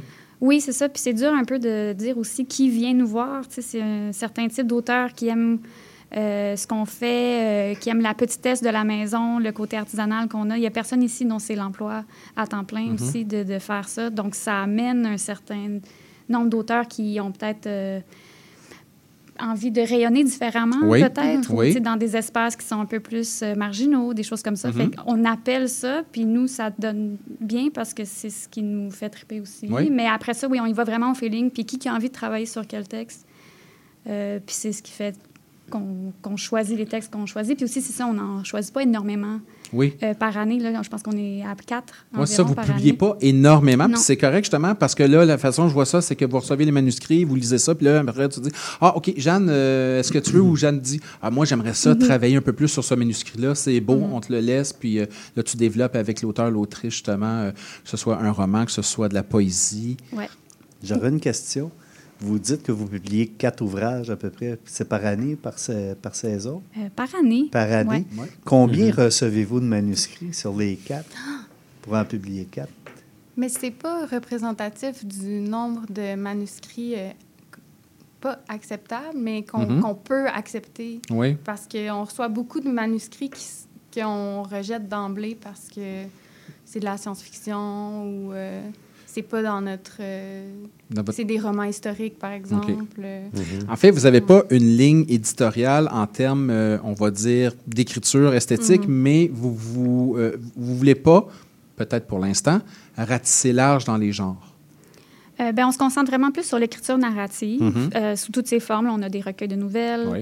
euh, on a des romans. Vous avez de la poésie. Puis on a un petit peu de poésie. Je dirais Oui. pas que c'est ce qui est majoritaire dans notre catalogue. Non. Euh, mais euh, au moins une fois par année, on sort un recueil de poésie. Oui. Euh, donc ça, c'est pas mal nos deux genres euh, de choix. dirais. Puis pour revenir au manuscrit, ben, c'est sûr, ça a évolué au fil du temps. Euh, au début, on en recevait un peu moins. C'était plus difficile de trouver des textes à publier, mais je dirais que dernièrement, euh, ça peut euh, être environ un par jour, là, quelque chose comme ça. Ah oui, à ce point. Ouais. Ah oui. Oui, mais c'est ça, c'est pour ça que je posais la question, parce que on, on est souvent surpris euh, de la quantité Ouais. de manuscrits que les, les éditeurs Oui. reçoivent. Et c'est un travail, c'est c'est- c'est des, des- du temps, c'est de la gestion, ça demande beaucoup. euh, Oh oui, de les, oh oui, les considérer. Les, les- Jean-Pierre, une question? Oui, ben, vous êtes- comme maison d'édition, vous existez depuis combien d'années? là? Ça fait pas très longtemps. Euh, ben, la Maison en feu Ouais. existe depuis 2020. Ouais, ça fait. D'accord, c'est tout récent. Ouais. D'accord. Et vous avez publié combien de, de livres depuis 2009? Le 19e s'en vient. Le 19e s'en Le vient au mois de 19e février, s'en hein? vient au mois de février. Oui, le 19e s'en vient. Mais on publie des livres depuis 2018, donc. Ah, d'accord. Ça fait cinq ans. Pas mal. Ouais, c'est ça. Ouais. C'est une belle feuille de route, moi, je trouve. Là. Ben ouais. Cinq ans, c'est c'est jeune pour une maison d'édition. là. Ouais, vraiment. C'est jeune. Je trouve que vous avez une belle feuille de route. Vous avez déjà une identité visuelle. Vos livres s'identifient bien. Euh, ça, rapidement, à la base, est-ce que vous avez travaillé sur cette notion-là d'identité en vous disant, bon, on publie un premier livre, là, faudrait que tous nos livres aient cette facture visuelle? Ça s'est vraiment fait dans le passage des éditeurs en feu à la maison en feu. Parce OK, que c'est aussi à ce moment-là qu'on voulait un petit peu plus de- devenir plus euh, professionnel, si on veut. Mhm. Puis là, on s'est dit, ben, une manière de- de- d'être distribué, d'être reconnu dans les librairies, ça serait vraiment de passer par une identité visuelle forte. Mhm. Mhm. Euh, puis c'est là qu'on a travaillé ensemble pour proposer euh, un concept, puis il y a un graphiste qui est venu euh, le, le perfectionner. là. Puis c'est comme ça que c'est né à ce moment-là. Hey, travailler d'une façon tricéphale, est-ce que des fois ça cause problème? Est-ce que des fois il y en a une qui tire la couverte plus que l'autre? Vous avez le droit, il n'y a personne qui écoute. Là. oh, je honnêtement, sens. euh, honnêtement, vraiment pas. euh, c'est- spécial parce qu'on est avant tout des amis. là. donc, euh, là, la Maison en Feu, c'est plus un contexte professionnel, entre guillemets. hein. Oui. Mais, tu sais, on a ce privilège-là d'être des amis et donc de pouvoir, d'avoir, tu sais, la liberté de se dire Ah, ben moi, j'en ai trop euh, cette année avec ma job, par Oui. exemple. Fait que je vais en faire moins. Fait qu'on fonctionne vraiment comme ça, là. Euh, puis aussi, qu'est-ce qu'on veut faire, on, peut se permettre de le dire, puis on va donc se laisser la place. Qu'est-ce qu'on ah, qu'est-ce qu'on qu'est-ce aime faire versus qu'est-ce qu'on aime moins faire? Oui, parce que j'imagine aussi qu'il y a des champs d'intérêt un peu différents. Euh, peut-être qu'il y en a une qui est un peu plus du côté du roman, l'autre va être peut-être un peu plus du côté de la poésie. Il y a un- genre de- de sélection un peu naturelle qui va se faire dans les manuscrits, les manuscrits que vous rejetez pour plein de raisons, ceux que vous conservez et ceux que vous allez élire. Là. Vous dites, ah ben ça, là, on, pourrait travailler celui-ci, mais là, ça va aller peut-être plus à gauche ou à droite, tout dépendant vos, vos intérêts pour le genre directement. Oui, ben ah, c'est drôle. La semaine dernière, on prenait un verre euh, comme ça entre amis, puis ça n'avait même pas rapport à la C'était même pas professionnel, C'était même pas professionnel, mais il y a- il y, a une petite parenthèse professionnelle dans. Toujours. J'ai l'impression que oui. Puis on parlait des livres de l'automne prochain, puis ce qu'on avait décidé de publier, c'est ci et ça. Puis on était comme, ah, ça, ça serait. Ça, je le file vraiment pour Justine. C'est Justine, je pensais ton type de texte. Puis aussi, nous, comment qu'on fonctionne, c'est qu'il y a une éditrice principale par texte, mais il y a toujours une deuxième éditrice qui vient, comme une fois que le Mhm. travail est fait, il y a comme une deuxième ronde. Mhm. Euh, donc, il y a toujours un jumelage de. Il y a au moins toujours deux de nous qui travaillons sur euh, un livre. sur un texte. Fait que là, on était comme, ah, ben, tu sais, si toi, tu fais l'éditrice principale, je pourrais être la secondaire. Donc, on s'arrange Mhm. un peu comme ça. Et oui, c'est sûr qu'il y a des choses que. Tu sais, j'ai des intérêts de lecture qui sont peut-être différents de ceux de, de Justine ou Florence, mais en termes de genre, on a un peu tout fait. Euh, Ouais. Tu sais, moi, j'ai fait poésie, tu as fait poésie. Mhm. On a tout fait. Ouais. Ouais, c'est vrai.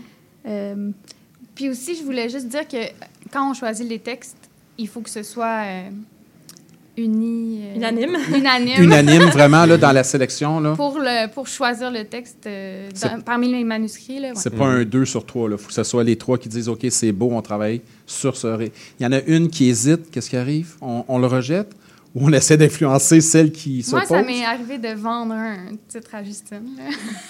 Ça arrive d'hésiter, tu sais, puis... euh, Ben oui, mais c'est correct, c'est normal. Finalement, euh, quand on a des bons arguments, puis on pense que c'est avant tout un bon choix pour la maison en feu, ben on peut se laisser convaincre, Mm. puis... Et Florence avait de très bons arguments Exact. pour te convaincre, pour Puis- publier ce titre-là. Oui, c'est ça. Puis c'est même arrivé qu'on travaille sur des titres qu'on qu'on avait moins au départ, mais finalement, on était la bonne personne pour travailler ces textes-là. Puis on est super contente, je pense, euh, d'avoir fait ces choix-là. On n'a pas regretté aucun choix depuis le Parce début. que du manuscrit au livre, il y a une Mhm. évolution. Oui, Parfois, le manuscrit peut être. hmm, il peut avoir des Ouais, trucs qui, qui nous plaisent moins, mais on les travaille avec l'auteur. Il y a vraiment un travail éditorial. alors. oui, ben oui, absolument. Tout à fait. Je pense qu'on travaille beaucoup les textes. Très bien. Ouais, ça change Ouais. beaucoup du début à la fin. Oui, c'est intéressant. On va revenir sur ça. On va faire une petite pause musicale. Tiens, j'ai choisi Julia Termanet. Elle nous chante Brûler le feu. Tiens. Ah, Et on revient bon. immédiatement avec les co-directrices de la Maison en Feu. On va brûler le feu.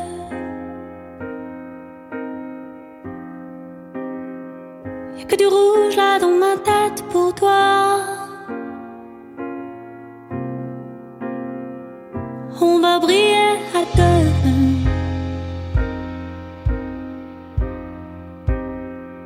Moi je vois rouge et l'allumette pour toi.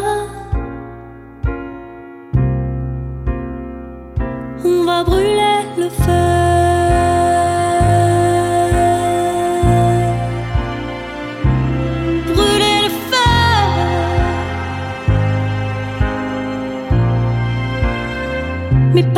pas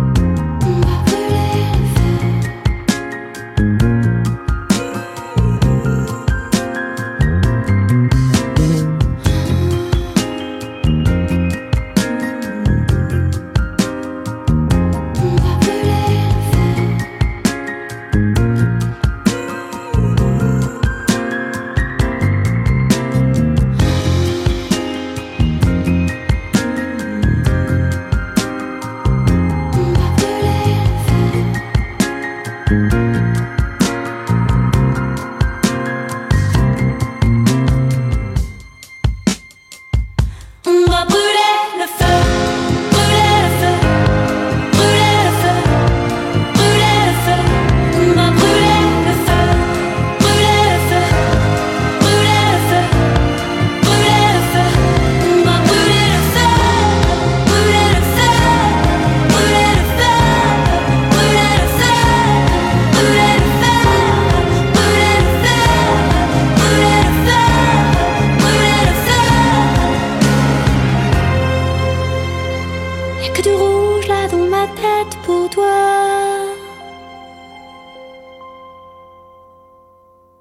CIBL.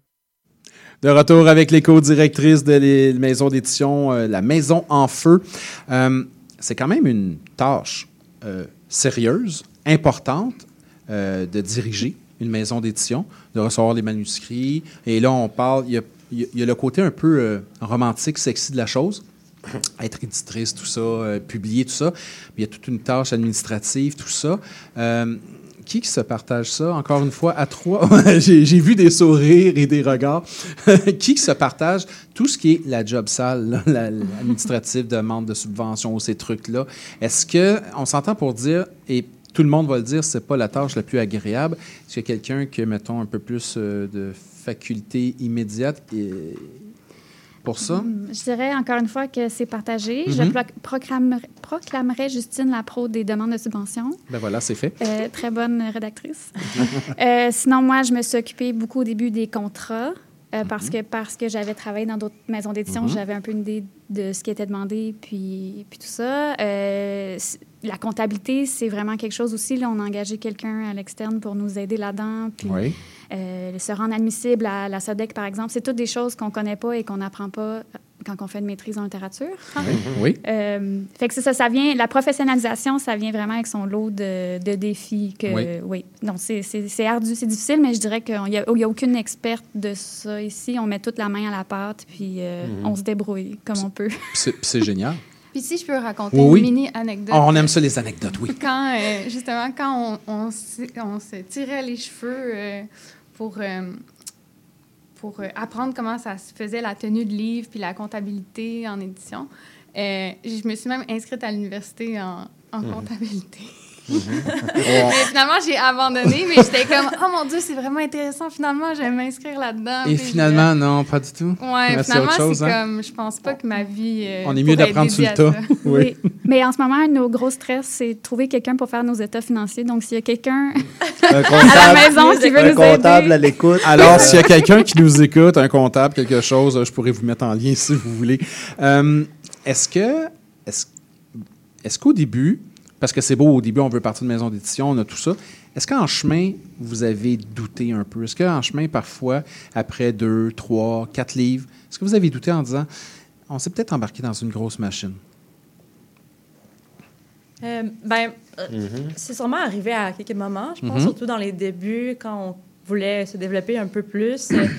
Euh, je pense qu'on a fait une première demande de, de distribution qui avait été rejetée. Donc ça, c'est trouver quelqu'un qui peut euh, nous représenter, promouvoir Oui. nos livres puis les placer en librairie. Donc là, ben, ça, ça a été un petit peu un coup dur euh, au début, mais on, on- on a réessayé puis ça a fonctionné à la deuxième, en- deuxième tentative. Donc Oui. euh, je pense qu'il y a eu des doutes comme ça euh, dans ce parcours-là de, de se rendre plus professionnel, ouais, par moment.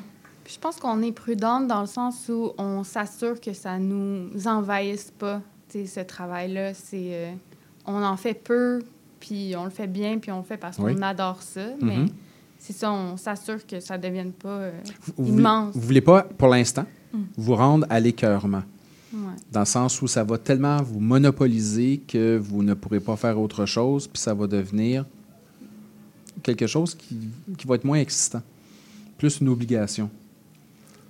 Oui, puis je dirais que ça, on s'entend toutes là-dessus, mais on n'est pas non plus dans une logique de croissance d'entreprise. On est vraiment contente avec le nombre de livres qu'on publie par année, le nombre d'heures de travail qu'on met là-dessus Oui. euh, Mhm. dans notre semaine. Donc, on n'est pas non plus euh, en train de vouloir vraiment le grossir et grossir et publier plus. On est vraiment contente comme c'est là, puis on Mhm. veut bien, on veut bi- bien faire et mieux faire ce qu'on fait déjà. Euh, puis ça, ça nous satisfait. Donc, un des défis, je pense aussi, c'est de trouver la balance entre ce, ce travail-là qu'on fait à la maison en feu, mais le travail qu'on fait dans nos emplois Oui. euh, et, et tout le reste. Puis euh, maintenir, euh, maintenir la présence de la maison d'édition, Ouais. euh, continuer d'alimenter ce- ce- cette image-là, les publications, accompagner les auteurs et les Oui. autrices également, parce que c'est une autre tâche également.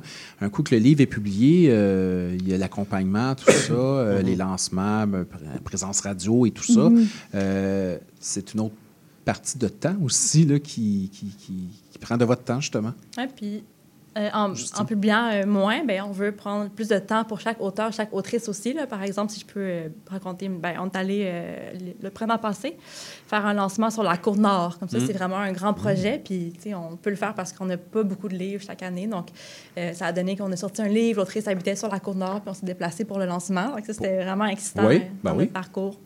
Faites-vous vous-même euh, tout ce qui est euh, relations de presse et promotion et tout ça? Ou... Ouais. Oui, Jeanne est la grande experte euh, des relations de presse. mais- Je le confirme. Merci, mon Dieu. mais aussi, ce que je voulais dire, c'est que euh, on, est, on est beaucoup aidé du milieu du livre. C'est, euh, par exemple, euh, juste pour donner un exemple, mais les libraires, c'est vraiment des, des personnes qui aident à promouvoir le livre, à, à le porter, à porter nos livres. Je pense que les libraires au Québec nous aiment quand même beaucoup. Euh, je sont bons, nos libraires, hein? que ça. Je dis ça comme ça, là, Ouais, mais ouais, ben. ils sont bons, nos libraires. hein? non, non, c'est vrai. C'est vrai, mais, mais je pense que les libraires vous aiment parce que vous apportez quelque chose de différent. Euh, je parle de la Maison en Feu.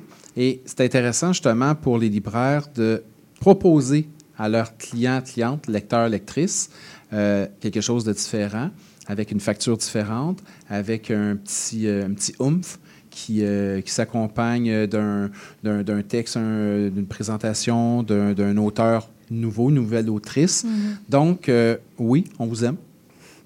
Puis, Mais euh, on les aime aussi. C'est ah, réciproque. c'est le fun. Il y a plein d'amour. Beaucoup d'amour. Il y a Ah, beaucoup ouais, d'amour. ouais, c'est-. L'amour en janvier. Pourtant, la, la Saint-Valentin, c'est en février. Oui, mais on prend de l'avance, nous autres. On prend de l'avance. Euh, est-ce qu'il y en a une dans la gang qui est un peu plus audacieuse que l'autre? Euh, exemple, si je vous dis, est-ce qu'il y a des projets? Est-ce qu'il y en a une qui va dire, ben, moi, je proposerais des choses, les autres sont un petit peu plus sur le, sur le frein? J'aime ça que les deux Hmm, se retournent et regardent Jeanne. Les deux se sont retournés. Jeanne? Non? Euh, ben, je sais pas si c'est encore vrai, mais il y a un moment, il y a peut-être un an ou deux, que il y avait- Justine, c'était comme le spectre. De, le- de son côté du spectre, c'était la raison. Puis là, Florence, c'était comme les décisions spontanées. OK. Tu avais un petit diable puis un petit ange de sur Ben, tes pas- épaules. la décision ne tombait pas juste sur moi, là, mais il y a.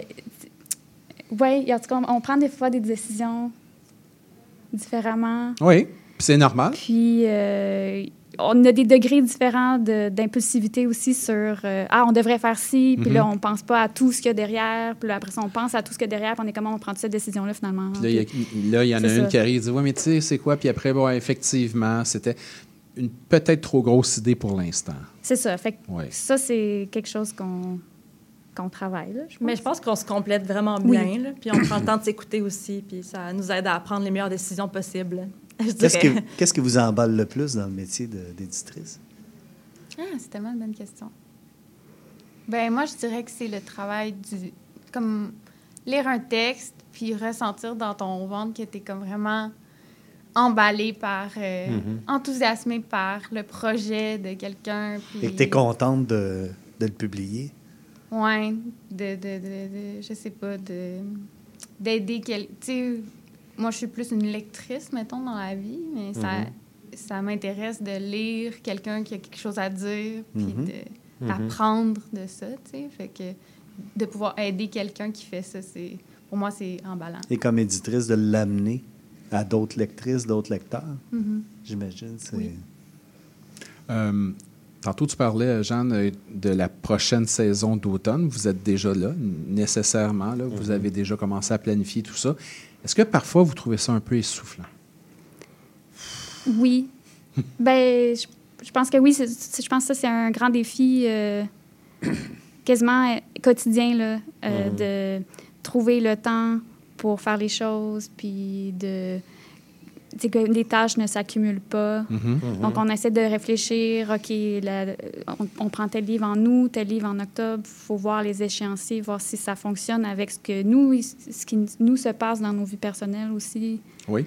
Donc, euh, Il y a comme tellement d'étapes du processus qui demandent une échéance, tu sais, qui, qui ont des, des limites de temps, que ça fait qu'on doit être à l'avance quand même. Puis ça, des fois, c'est un défi. Là. Moi, Je l'avoue, par exemple, euh, pour les demandes de subvention, mais il faut proposer les livres pour un an au complet. Oui. Mhm. Oui. Euh, pour la distribution, il faut aussi fournir Mhm. beaucoup de matériel à l'avance. Donc, c'est sûr que ça, ça, ça vient Mhm. euh, parfois compliquer les choses, c'est sûr. C'est aussi un continuum, là, tu sais. euh, Mhm. Les livres sortent, les nouveautés sont toujours... euh, se suivent une à la suite de l'autre. Oui. Ça n'arrête jamais. là. Oui. Il peut y avoir un aspect essoufflant à ça. là. Pense. Le fait qu'il y a tout le temps une rotation qui se fait, la Mhm. nouveauté. Et vous êtes toujours. En fait, en fait ce qui peut être peut-être essoufflant de- de- dans le code d'éditrice, c'est que vous avez déjà en tête la prochaine saison, mais la nouvelle sort là présentement. Donc, il y a des nouveautés sur lesquelles vous avez déjà travaillé depuis un an, peut-être un an et demi, Mm. mais vous êtes déjà en train de travailler sur les autres. Comment vous faites pour faire la part, des fois, de. Oui, je sais que là, présentement, j'ai deux livres, exemple, qui sortent. Il faut faut pas que je les oublie, ces deux nouveautés-là, mais je suis déjà en train de travailler les deux autres qui vont sortir dans la prochaine saison. Euh, Est-ce que parfois, ben justement, travailler à trois, ça vous permet justement de reléguer à une ou à l'autre, des fois, euh, peut-être plus le, le présent et des fois un peu plus le, le à venir? Vraiment. Oui. Oui, puis euh, aussi, tu sais, je sais qu'on en a déjà parlé, mais le fait de publier très peu, là, des fois, ça nous laisse, tu sais, mettons justement, là, en ce moment, je vais travailler sur un livre cette année, puis Mhm. Justine va travailler sur deux livres cette année. Mhm. Ça fait que, justement, ça, ça nous permet de nous concentrer pendant un, un moment assez long sur seulement un texte. là. Oui. Fait que... Puis ouais. aussi, je pense que ça fait du. Tu sais, oui, il y a plusieurs livres. On travaille sur plusieurs livres en même temps, mais on ne fait pas la même chose. Donc, pour un livre, c'est organiser un lancement. Ben, tu peux faire ça après, travailler sur un chapitre. Tu sais, c'est- ça change de, Oui. le mal de place ou le bien de place, dépendamment comment on veut voir la chose. Mais Oui. euh, tu sais, ça reste varié, même si c'est toujours la même chose. Mhm, Tu sais, oui. C'est la même roue qui tourne, mais. Oui, mais il y a tellement de tâches différentes que Mhm. cette roue-là qui tourne n'est pas si euh, récurrente ou euh, lassante. Et le contact humain aussi, parce que les auteurs, c'est- les autrices, c'est c'est pas les mêmes la- Mhm. la, plupart du temps. Donc, euh, il y a une autre dynamique. Tu sais. Oui, puis différentes personnes amènent différentes dynamiques Oui. aussi. Mhm. Donc, euh, ça, c'est intéressant aussi de se frotter à ça. Puis j'imagine des fois aller chercher différents auteurs vous permet de revoir des fois un peu votre vision de la maison d'édition. Oui, puis Juste- surtout, ouais. surtout que comme on travaille par coup de cœur, ben c'est sûr que la ligne éditoriale, si on veut, se développe au fur et à Mhm. mesure euh, qu'on publie des livres. Puis chaque Mhm. livre euh, contribue un peu organiquement à définir notre vision de la maison d'édition. Ouais. Ben, euh, on vous souhaite, euh, on vous souhaite plein de feu. tu sais. Merci beaucoup. on espère que cette maison-là brûle très longtemps parce qu'on vous aime, parce qu'on aime ça vous lire, parce que vous faites un sapré beau travail. Jeanne Simoneau, Florence Falgueret, Justine Falardeau, des éditions de la Maison en Feu. Merci beaucoup d'avoir euh, passé, d'être passé à Libraire de Force. Merci Ben, beaucoup. Merci, merci pour l'accueil. Ben, ça nous fait plaisir. Merci beaucoup. Et on va faire une petite pause. Et ensuite, on rejoint Sylvain Turner pour sa chronique dans le rétroviseur avec son invité Jean-Pierre Pelletier. On revient dans pas long. CIBL 105 Montréal. Ah, la bouffe! Sophie Ginou et Gilles Dameneux mettent la table pour vous servir tout ce qui se passe dans l'industrie. Au menu, les chefs, les artisans, les producteurs, les initiatives alimentaires, tous les développements autour du mouvement vegan, les solutions au gaspillage, découverte des produits locaux, les tendances et les événements à venir. Plaisir gourmand. Tous les mardis, 18h. CIBL, au cœur de la bouffe. Salut, je m'appelle Sophie Chartier. Si vous êtes comme moi, ça vous arrive de vous demander qu'est-ce que les gens écoutaient, mettons, en Afghanistan dans les années 70? Ou bien, c'est quoi la différence entre salsa et bachata? Les vendredis à 20h30 sur les ondes de CIBL 101.5, embarquez avec moi et mes invités dans un voyage spatio-temporel à la découverte d'un courant musical fascinant. Ses origines, ses chansons, ses artistes. Courant d'air, c'est l'émission de découverte musicale à ne pas manquer pour une exploration en profondeur et en plaisir des musiques marquantes du monde entier.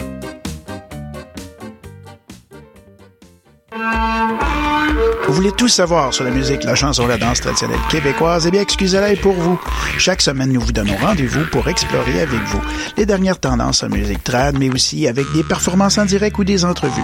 En compagnie de Marc Bolduc, chaque semaine, le dimanche à 18h, en rediffusion les mercredis, 11h, sur les ondes de CIBL 101.5.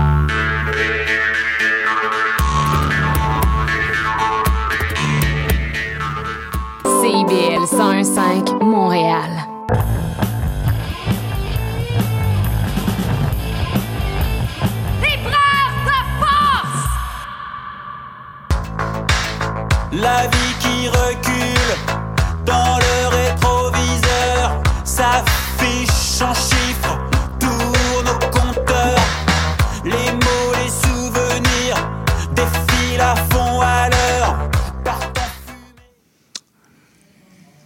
De retour à Libère de Force, Sylvain Turner dans le rétroviseur. Je te laisse le micro. Et oui, ben, on a le plaisir de recevoir euh, aujourd'hui euh, Jean-Pierre Pelletier.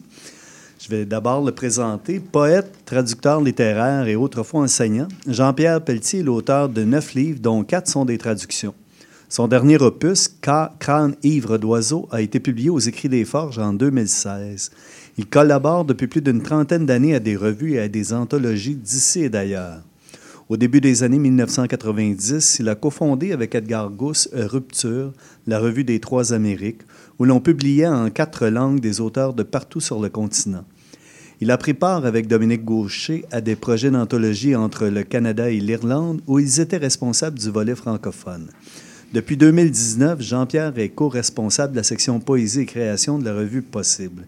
C'est avec bonheur que nous le recevons dans le rétroviseur de Libraire de Force. Merci Jean-Pierre d'avoir accepté notre invitation. Euh, merci beaucoup, Sylvain.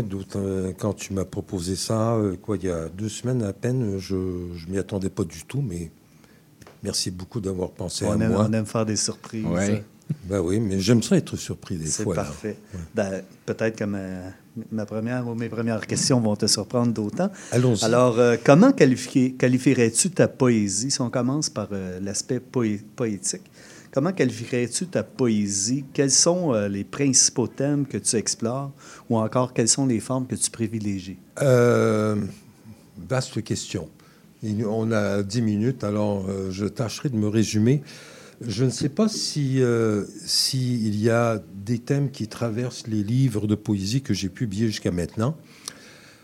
Je- J'ose espérer que les trois livres de poésie, en fait j'en ai fait un peu plus, j'essaie de faire en sorte que chaque livre soit d'une écriture différente. Je ne sais pas Mhm. si j'y parviens, je laisse aux lecteurs et aux lectrices euh, la possibilité de se faire une idée, mais euh, le premier livre que j'ai publié aux Forges, il y a un peu plus de dix ans maintenant, Alluvion était un livre de deuil. Donc le, le- le thème, sans que je le sache au début, euh, était celui du deuil et de la mort de quelqu'un qui, qui, m'était très très proche. En fait, c'était ma première femme OK. qui est morte peu de temps après. La... Et d'ailleurs, c'est c'est un livre que je ne voulais pas publier. Et puis, j'avais laissé ça. C'était des poèmes que j'écrivais en pensant à elle. Et puis, ma deuxième blonde, avec qui je, je suis depuis euh, à peu près 25 ans, Dominique Gaucher. Qui est écrivaine aussi. Qui est écrivaine, qui est poète et sociologue, etc. euh, voyait ça traîner parce que je n'avais aucune intention de le publier. euh, C'était peut-être trop personnel. Puis elle m'a dit, mais de qui parles-tu dans ce livre? C'est une femme, ce n'est certainement pas moi. J'ai dit, en effet. Et ben, je savais quelque part, sans me l'avouer tout à fait, qu'il s'agissait de ma, ma première épouse, ma première femme, Brigitte.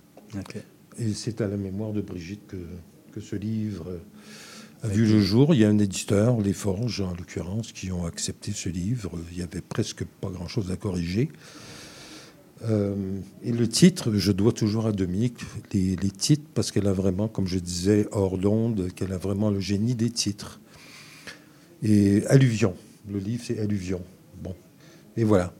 Et c'est elle qui a trouvé le titre pour le, le livre paru quelques années plus tard, Le crâne ivre d'oiseau.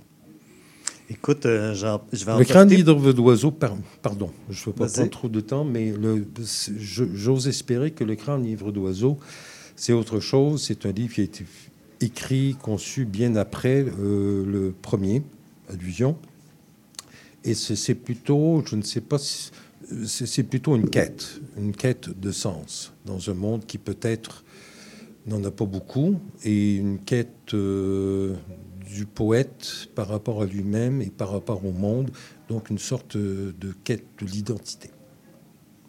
Peut-être qu'on peut résumer ça comme ça. J'en profiterai pour te demander de lire un extrait euh, de l'un de tes recueils pour donner aux auditrices et aux auditeurs euh, une idée justement de ta poésie.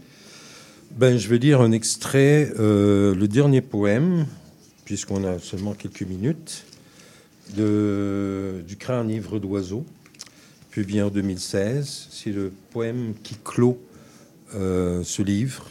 Parfait.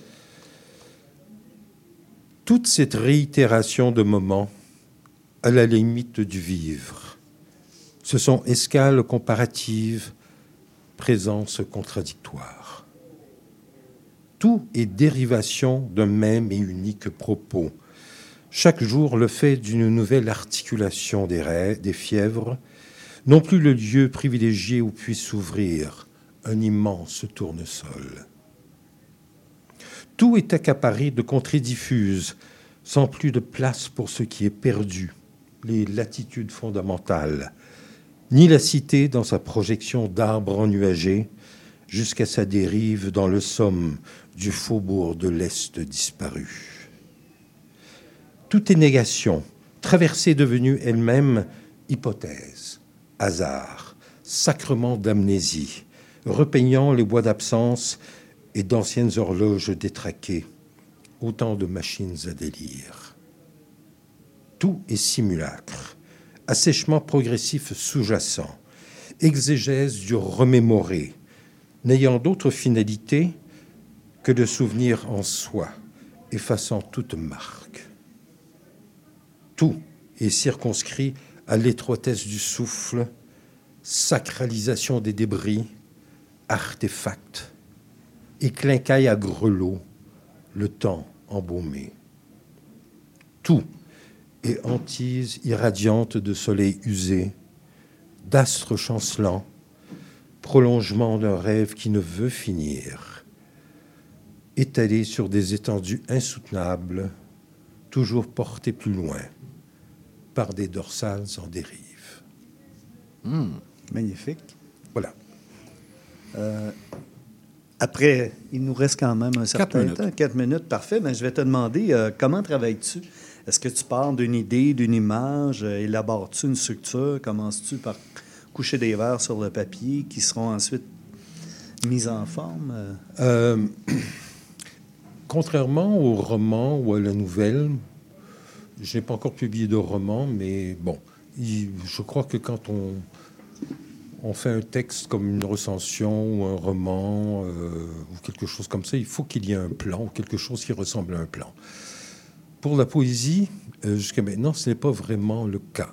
Euh, J'ai des carnets, comme beaucoup de gens qui écrivent, et puis parfois je vois que ce que j'écris depuis un certain temps pourrait donner quelque chose qui ressemblerait à un livre et qu'il y a peut-être un filon, quelque chose qui le traverse, peut-être une, une thématique, euh, on ne sait trop. Euh, dans le cas, par exemple, de- du crâne ivre d'oiseau, euh, c'était très, très, très, très, très, très, très échevelé. C'est ce qu'on m'a dit d'ailleurs. Il dit très échevelé, il faudrait peut-être rassembler ça. Pas l'éditeur, mes lecteurs, mes bons amis qui, Mhm. qui m'empêchent devant des éditeurs de me, trop me casser la gueule. Et puis, donc, euh, puis beaucoup de ça a été écrit en prose, parfois des vers. C'était très, très échevelé d'autres disaient que c'était très, très baroque. Alors, j'ai essayé de rassembler tout ça et j'ai tranché. euh, il y avait des centaines de pages et puis Ah sur ouais, ce qui reste, euh, un livre qui fait peut-être euh, à peine 70 pages. Bon, il reste- dire 80. ça fait- ça fait 80, oui, 70 pages à peu Ouais, près, c'est ça. Alors, euh, la dis- pour ce qui est de la poésie, ce que j'ai remarqué, c'est vraiment essayer de, et de laisser dormir un certain temps, d'y retravailler et, et de d'élaguer comme il faut toujours faire. Retravailles-tu beaucoup? Énormément. Énormément. C'est pour ça que je j'ai cinq ou six livres euh, sur le métier depuis 2016, en plus des traductions que j'ai faites et de la revue dont je m'occupe. Et euh, je, je laisse dormir parce qu'on ne sait jamais. Puis j'essaie de, j'y reviens de temps en temps pour me dire ça c'est pas mal. Ou alors il y a des textes de commande pour la revue euh, si on a une thématique à la revue. Oui, parce que tu es très occupé aussi avec euh, la revue Possible. Alors voilà, je ne sais pas si j'ai bien répondu autres. à oui, ta question. t'as très bien répondu. Très bonne réponse, moi, je trouve. Ouais, ben, ça m'encourage. Allez. Une autre, une autre question? Et oui, on, bon, on va se préparer à aller à la pause musicale. Oui. Jean-Pierre a choisi la chanson Naïma de John Coltrane. Euh, pourquoi cette pièce, Jean-Pierre? Pourquoi cette chanson? Parce que je suis, je considère que le jazz est une des mu- musiques les plus extraordinaires que, que ce continent a accouché euh, de, choses qui étaient des imitations de ce qui était fait ailleurs, mais c'est une des musiques vraiment originales. On peut parler du jazz, du- ce qui s'est passé, ce qui est né dans le sud des États-Unis, chez les Noirs en particulier. Euh, et on pense aussi au jazz brésilien qui est unique, qui est extraordinaire. Euh, moi, j'ai toujours aimé ce saxophoniste qui se laisse aller et improvise ce que je voudrais pouvoir faire avec euh, des mots et faire des poèmes jazz. Mais peut-être un jour y arriverai-je. Pourquoi pas? Un poète beatnik, finalement. On sait jamais. Oh! OK. On va écouter John Coltrane, Naima, et on revient avec Sylvain Turner et Jean-Pierre Pelletier.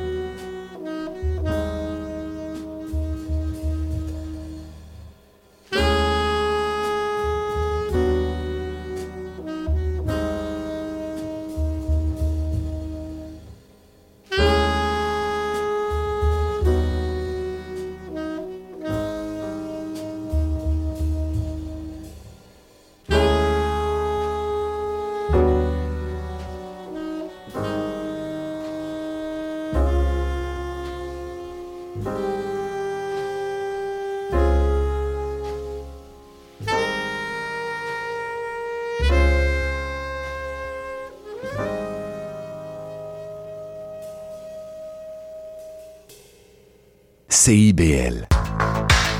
La vie qui recule dans le rétroviseur s'affiche en chiffres pour nos compteurs. Les mots, les souvenirs défilent à fond à l'heure. De retour avec Sylvain Turner et Jean-Pierre Pelletier. Alors, euh, j'ai- on va maintenant aborder la question de, la- de ta pratique de traducteur littéraire, Jean-Pierre. Qu'est-ce qui t'a amené à exercer ce métier-là? Quand on pose cette question, euh, j'ai une réponse qui, au départ, est très simple. Je voulais. euh, Il y a des auteurs que j'aimais, mais dont je ne connaissais pas la langue. Enfin, l'anglais, ça, ça va. Je, connais l'anglais depuis presque l'enfance. Euh, mais il y a des auteurs que je découvrais étudiant en traduction française, particulièrement des auteurs d'Amérique latine. Alors j'ai dit, il faut que j'apprenne l'espagnol. Et puis, je trouve que pour un auteur, pour moi du moins, et pour certains autres auteurs qui sont peut-être d'accord avec moi, c'est un décentrement par rapport à soi-même, par rapport à sa propre culture. Et donc, c'est pour, pour voir si on est capable de, de traduire l'univers de quelqu'un d'autre et de le rendre visible dans sa langue à soi, en l'occurrence le français. C'est ça. Et je voulais. euh, c'est une façon aussi euh, d'encourager. C'était pas un projet bien conscient à l'origine, mais c'était de. Je sais qu'il y a une traduction, une tradition de la traduction au Québec et au Canada, mais particulièrement à Montréal. Et moi, je trouvais important en fondant la revue, cofondant la revue Rupture au début des années 70, c'est-à-dire qu'on traduit le reste du continent et qu'on n'attend pas toujours que les traductions dites de l'américain ou du Mhm. latino-américain viennent de Paris, mais que nous aussi, on s'y mette. Mhm. D'accord?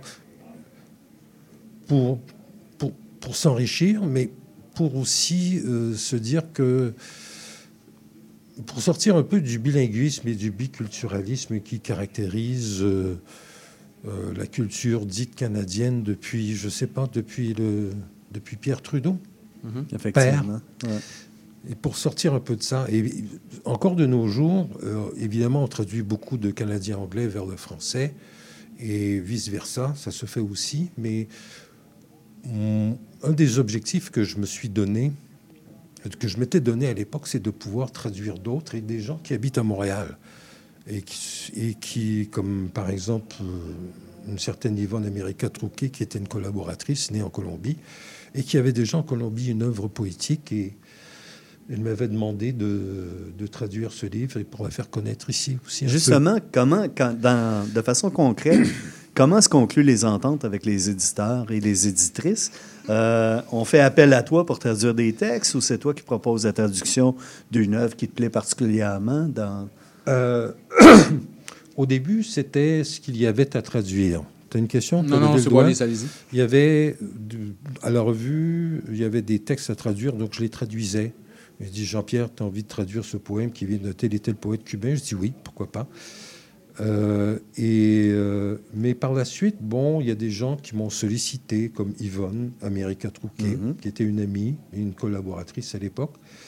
Ils dit oui, pourquoi pas, on embarque dans l'aventure. Puis on a trouvé des éditeurs qui eux-mêmes étaient hispanisants. Puis on a trouvé une éditrice qui malheureusement n'existe plus aujourd'hui, mais qui euh, acceptait de faire le, le texte le côté français, de, si bien qu'on a pu faire une édition bilingue. Euh, dernière, il y a des gens qui parfois me sollicitent, sachant que je suis traducteur littéraire.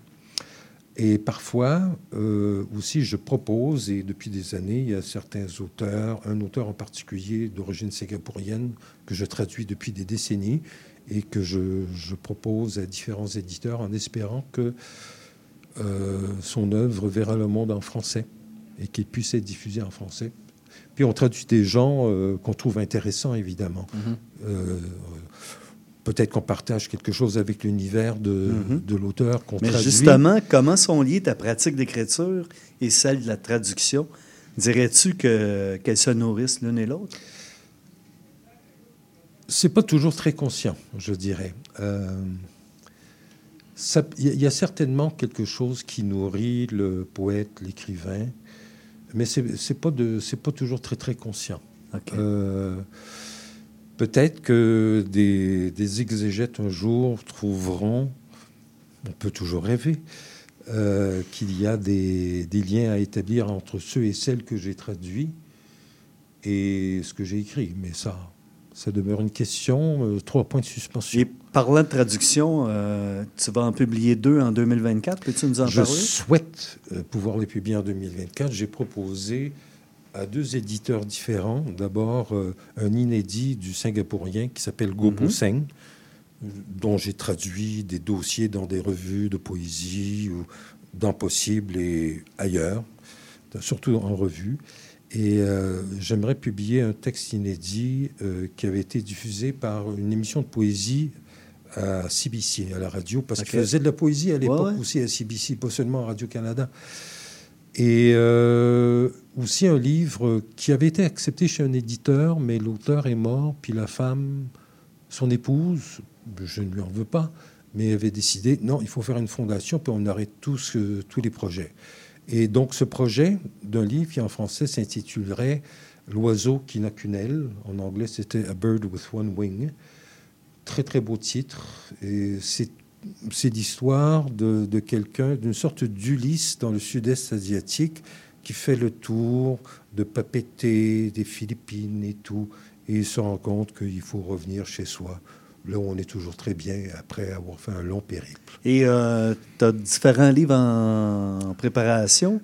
Euh, S'agit-il euh, de recueils de poèmes dans les quatre cas ou euh, Et il s'agirait de deux, euh, deux recueils de poèmes qui feraient, en état de tapuscrit, à peu près 40 pages.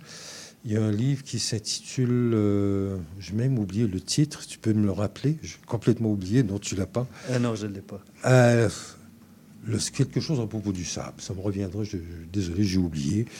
Et puis, deux romans en chantier, un qui s'intitulerait Stalag au doux Stalag, qui se voudrait un roman dystopique, mais je suis euh, rendu au tiers. Et puis, quelque chose qui s'intitulerait Le paradis sur Terre. Euh, qui serait Qui est aussi dystopique, peut-être, non? Euh, je sais que le titre peut paraître très dystopique, mais en fait, ce serait une espèce de, de portrait euh, du Québécois nord-américain d'aujourd'hui à travers les yeux d'un conférencier qui veut parler de cette bête bizarre que je- Gaston Miron appelait le Québécanthrope. Oh, c'est bien. Voilà. Quel, euh, quel livre recommanderais-tu à nos autrices, à nos auditrices et à nos auditeurs qui voudraient découvrir ton œuvre? S'il y avait un livre à, à recommander. Alors là, celui- je- non, je, vais évoquer euh, ma blonde, ma compagne de toujours. Son, livre préféré, c'est Alluvion. Elle trouve que c'est peut-être le plus humain des livres. Alors, euh, je proposerais, en suivant l'exemple de ma blonde, Denis, qui est peut-être à l'écoute, euh, Alluvion, publié aux Écrits des Forges. Parfait. Voilà. Écoute, ça fait le tour. Euh, un grand merci, euh, Jean-Pierre. Ben, un grand de merci à toi. Puis jeu. merci, euh, Mike, Ben, aussi. ça nous Et fait merci plaisir. beaucoup euh, de cette invitation. Et ça- j'ai découvert des, des jeunes éditrices, alors ça, c'est bravo. Des jeunes Génial. éditrices passionnés. Ah, c'est le fun, hein, ces rencontres-là? Ben oui, tout à Ouais. fait. C'est fait pour ça. Ben oui. Ben oui. Libraire de force, c'est fait pour qu'on puisse se rencontrer, parler littérature, lecture, intérêts variés. Voilà. Ben, merci beaucoup. Et puis, oh, je suis ravi de vous avoir euh, découvert. Pareillement, merci. D'accord. Hey, vous entend- hey, merci, Sylvain. Ben, merci, Mike. Ah, c'est toujours des belles rencontres. Ben hein? oui, ben oui. Ouais, c'est le fun. Tu nous fais découvrir Merci plein de choses. Sylvain, hein. Ouais, vraiment, là, Sylvain Turner, merci beaucoup. Dans le rétroviseur, on se revoit quand, nous? euh, Je pense que que- ça va être au mois de mars. Oui, est-ce que Ouais. c'est nous qui allons nous revoir ou tu vas être encore une fois Aucune avec... idée. Moi, je suis en garde partagée Oui, avec Mike et Linda. oui, hein. c'est ça. Puis Alors, des fois, euh, Linda, J'y vais euh, selon les aléas du calendrier. oui, c'est ça. Linda te garde un petit peu plus souvent Un que peu moi, plus je souvent, je t'avoue. Tu peux revenir me voir de temps Ça en me fait temps. plaisir. Oui, je sais, ça nous fait très plaisir de se rencontrer. L'émission tire à sa fin. Alors, je veux remercier bien sûr Sylvain Turner pour ta chronique. Merci beaucoup Jean-Pierre Pelletier. Merci beaucoup pour cette belle rencontre. On va aller vous lire Alluvion, entre autres, que vous nous proposez. Il y a d'autres choses à lire. Là. Il y a des œuvres originales et il y a des, euh, des Des trad- traductions. des traductions, mais enfin, moi, j'ai une faiblesse pour le grand livre d'oiseaux. Mais chacun est libre. Hein? On peut avoir une faiblesse pour Jean-Pierre Pelletier, tout simplement. Pourquoi pas? On en Allez. discutera. on va faire, on, on- on termine l'émission puis on en reparle immédiatement après. Je veux remercier Raphaël Béadan qui était avec nous pour son roman Vénéfica aux éditions Tête Première. Euh, allez lire ce roman-là, c'est vraiment fascinant, déroutant et très très très agréable à lire. Merci beaucoup, Jeanne Simoneau, Justine Falardeau, Florence Falgueret. La- L'édition de la Maison en Feu. On, on va aller vous lire, oui. Euh, vous, mais surtout vos auteurs, vos autrices. Euh, il y a un 19e livre qui sort, on l'a dit tantôt, dans un mois, le 21 février précisément. Oui, euh, comme par enchantement de Geneviève Dufour. Voilà, comme par enchantement, Geneviève Dufour, ça sort dans toutes vos bonnes librairies. Euh, J'ai vu quand même là, le, le descriptif, là, tout ça, l'argumentaire, ça semble assez intéressant également, comme pas mal tout ce que vous faites, bien sûr. Alors, merci beaucoup les filles d'être, euh, d'avoir parlé justement de ce métier d'éditrice. Euh, C'était très agréable. Euh, ben, euh, la semaine prochaine, c'est une émission spéciale sur Jacques Brault. Ouais, Ah, c'est génial. ouais, c'est Linda qui est là et euh, une émission spéciale sur Jacques Brault. Toute l'émission, en fait. Alors, euh, il y a. un- Avec la publication des Euh, Exactement, on va parler de plein de choses. Euh, je suis euh, Mike Seviano, j'étais à la production, à la réalisation et au choix musical. Merci beaucoup à Amélia Lachance, Landreville pour la mise en onde. Puis on se revoit, nous, dans deux semaines. Entre-temps, bonne lecture. Ciao.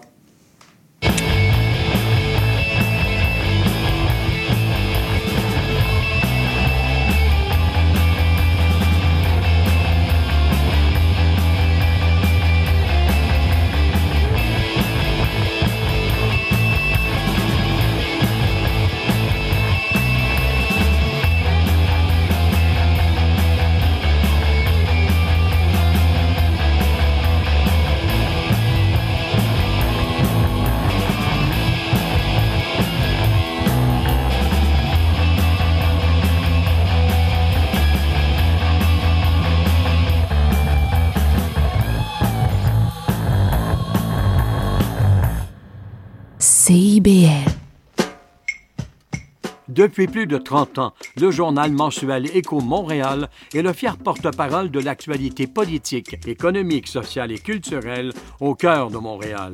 Distribué gratuitement et rejoignant 200 000 lecteurs, Écho Montréal est aussi un véhicule publicitaire polyvalent en répondant efficacement aux besoins de différents annonceurs, comme dans l'immobilier ou tout simplement pour y afficher avis publics ou services professionnels. À lire ce mois-ci dans Éco Montréal. L'arrogance syndicale, la complaisance journalistique, la vache à l'aise citoyenne, bilan de 2023, festivités de fin d'année. En plus d'y trouver nos meilleurs vœux pour de très joyeuses fêtes. Pour en savoir plus, nous vous invitons à visiter notre plateforme numérique à écomontréal.com ou à composer le 514-844-2133, 514-844-2133.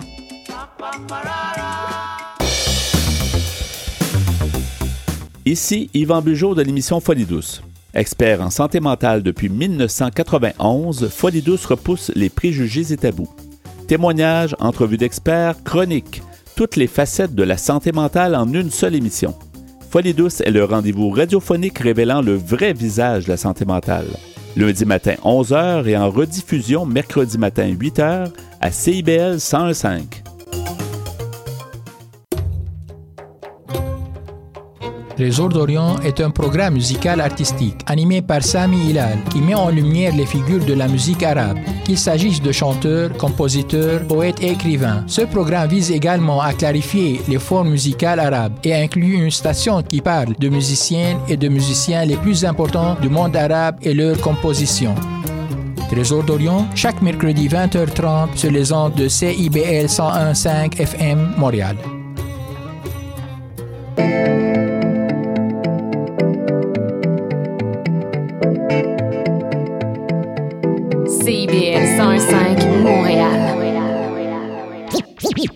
Vivre Montréal, Montréal. Alors, ici c'est IBL. On entre en onde bientôt. bientôt.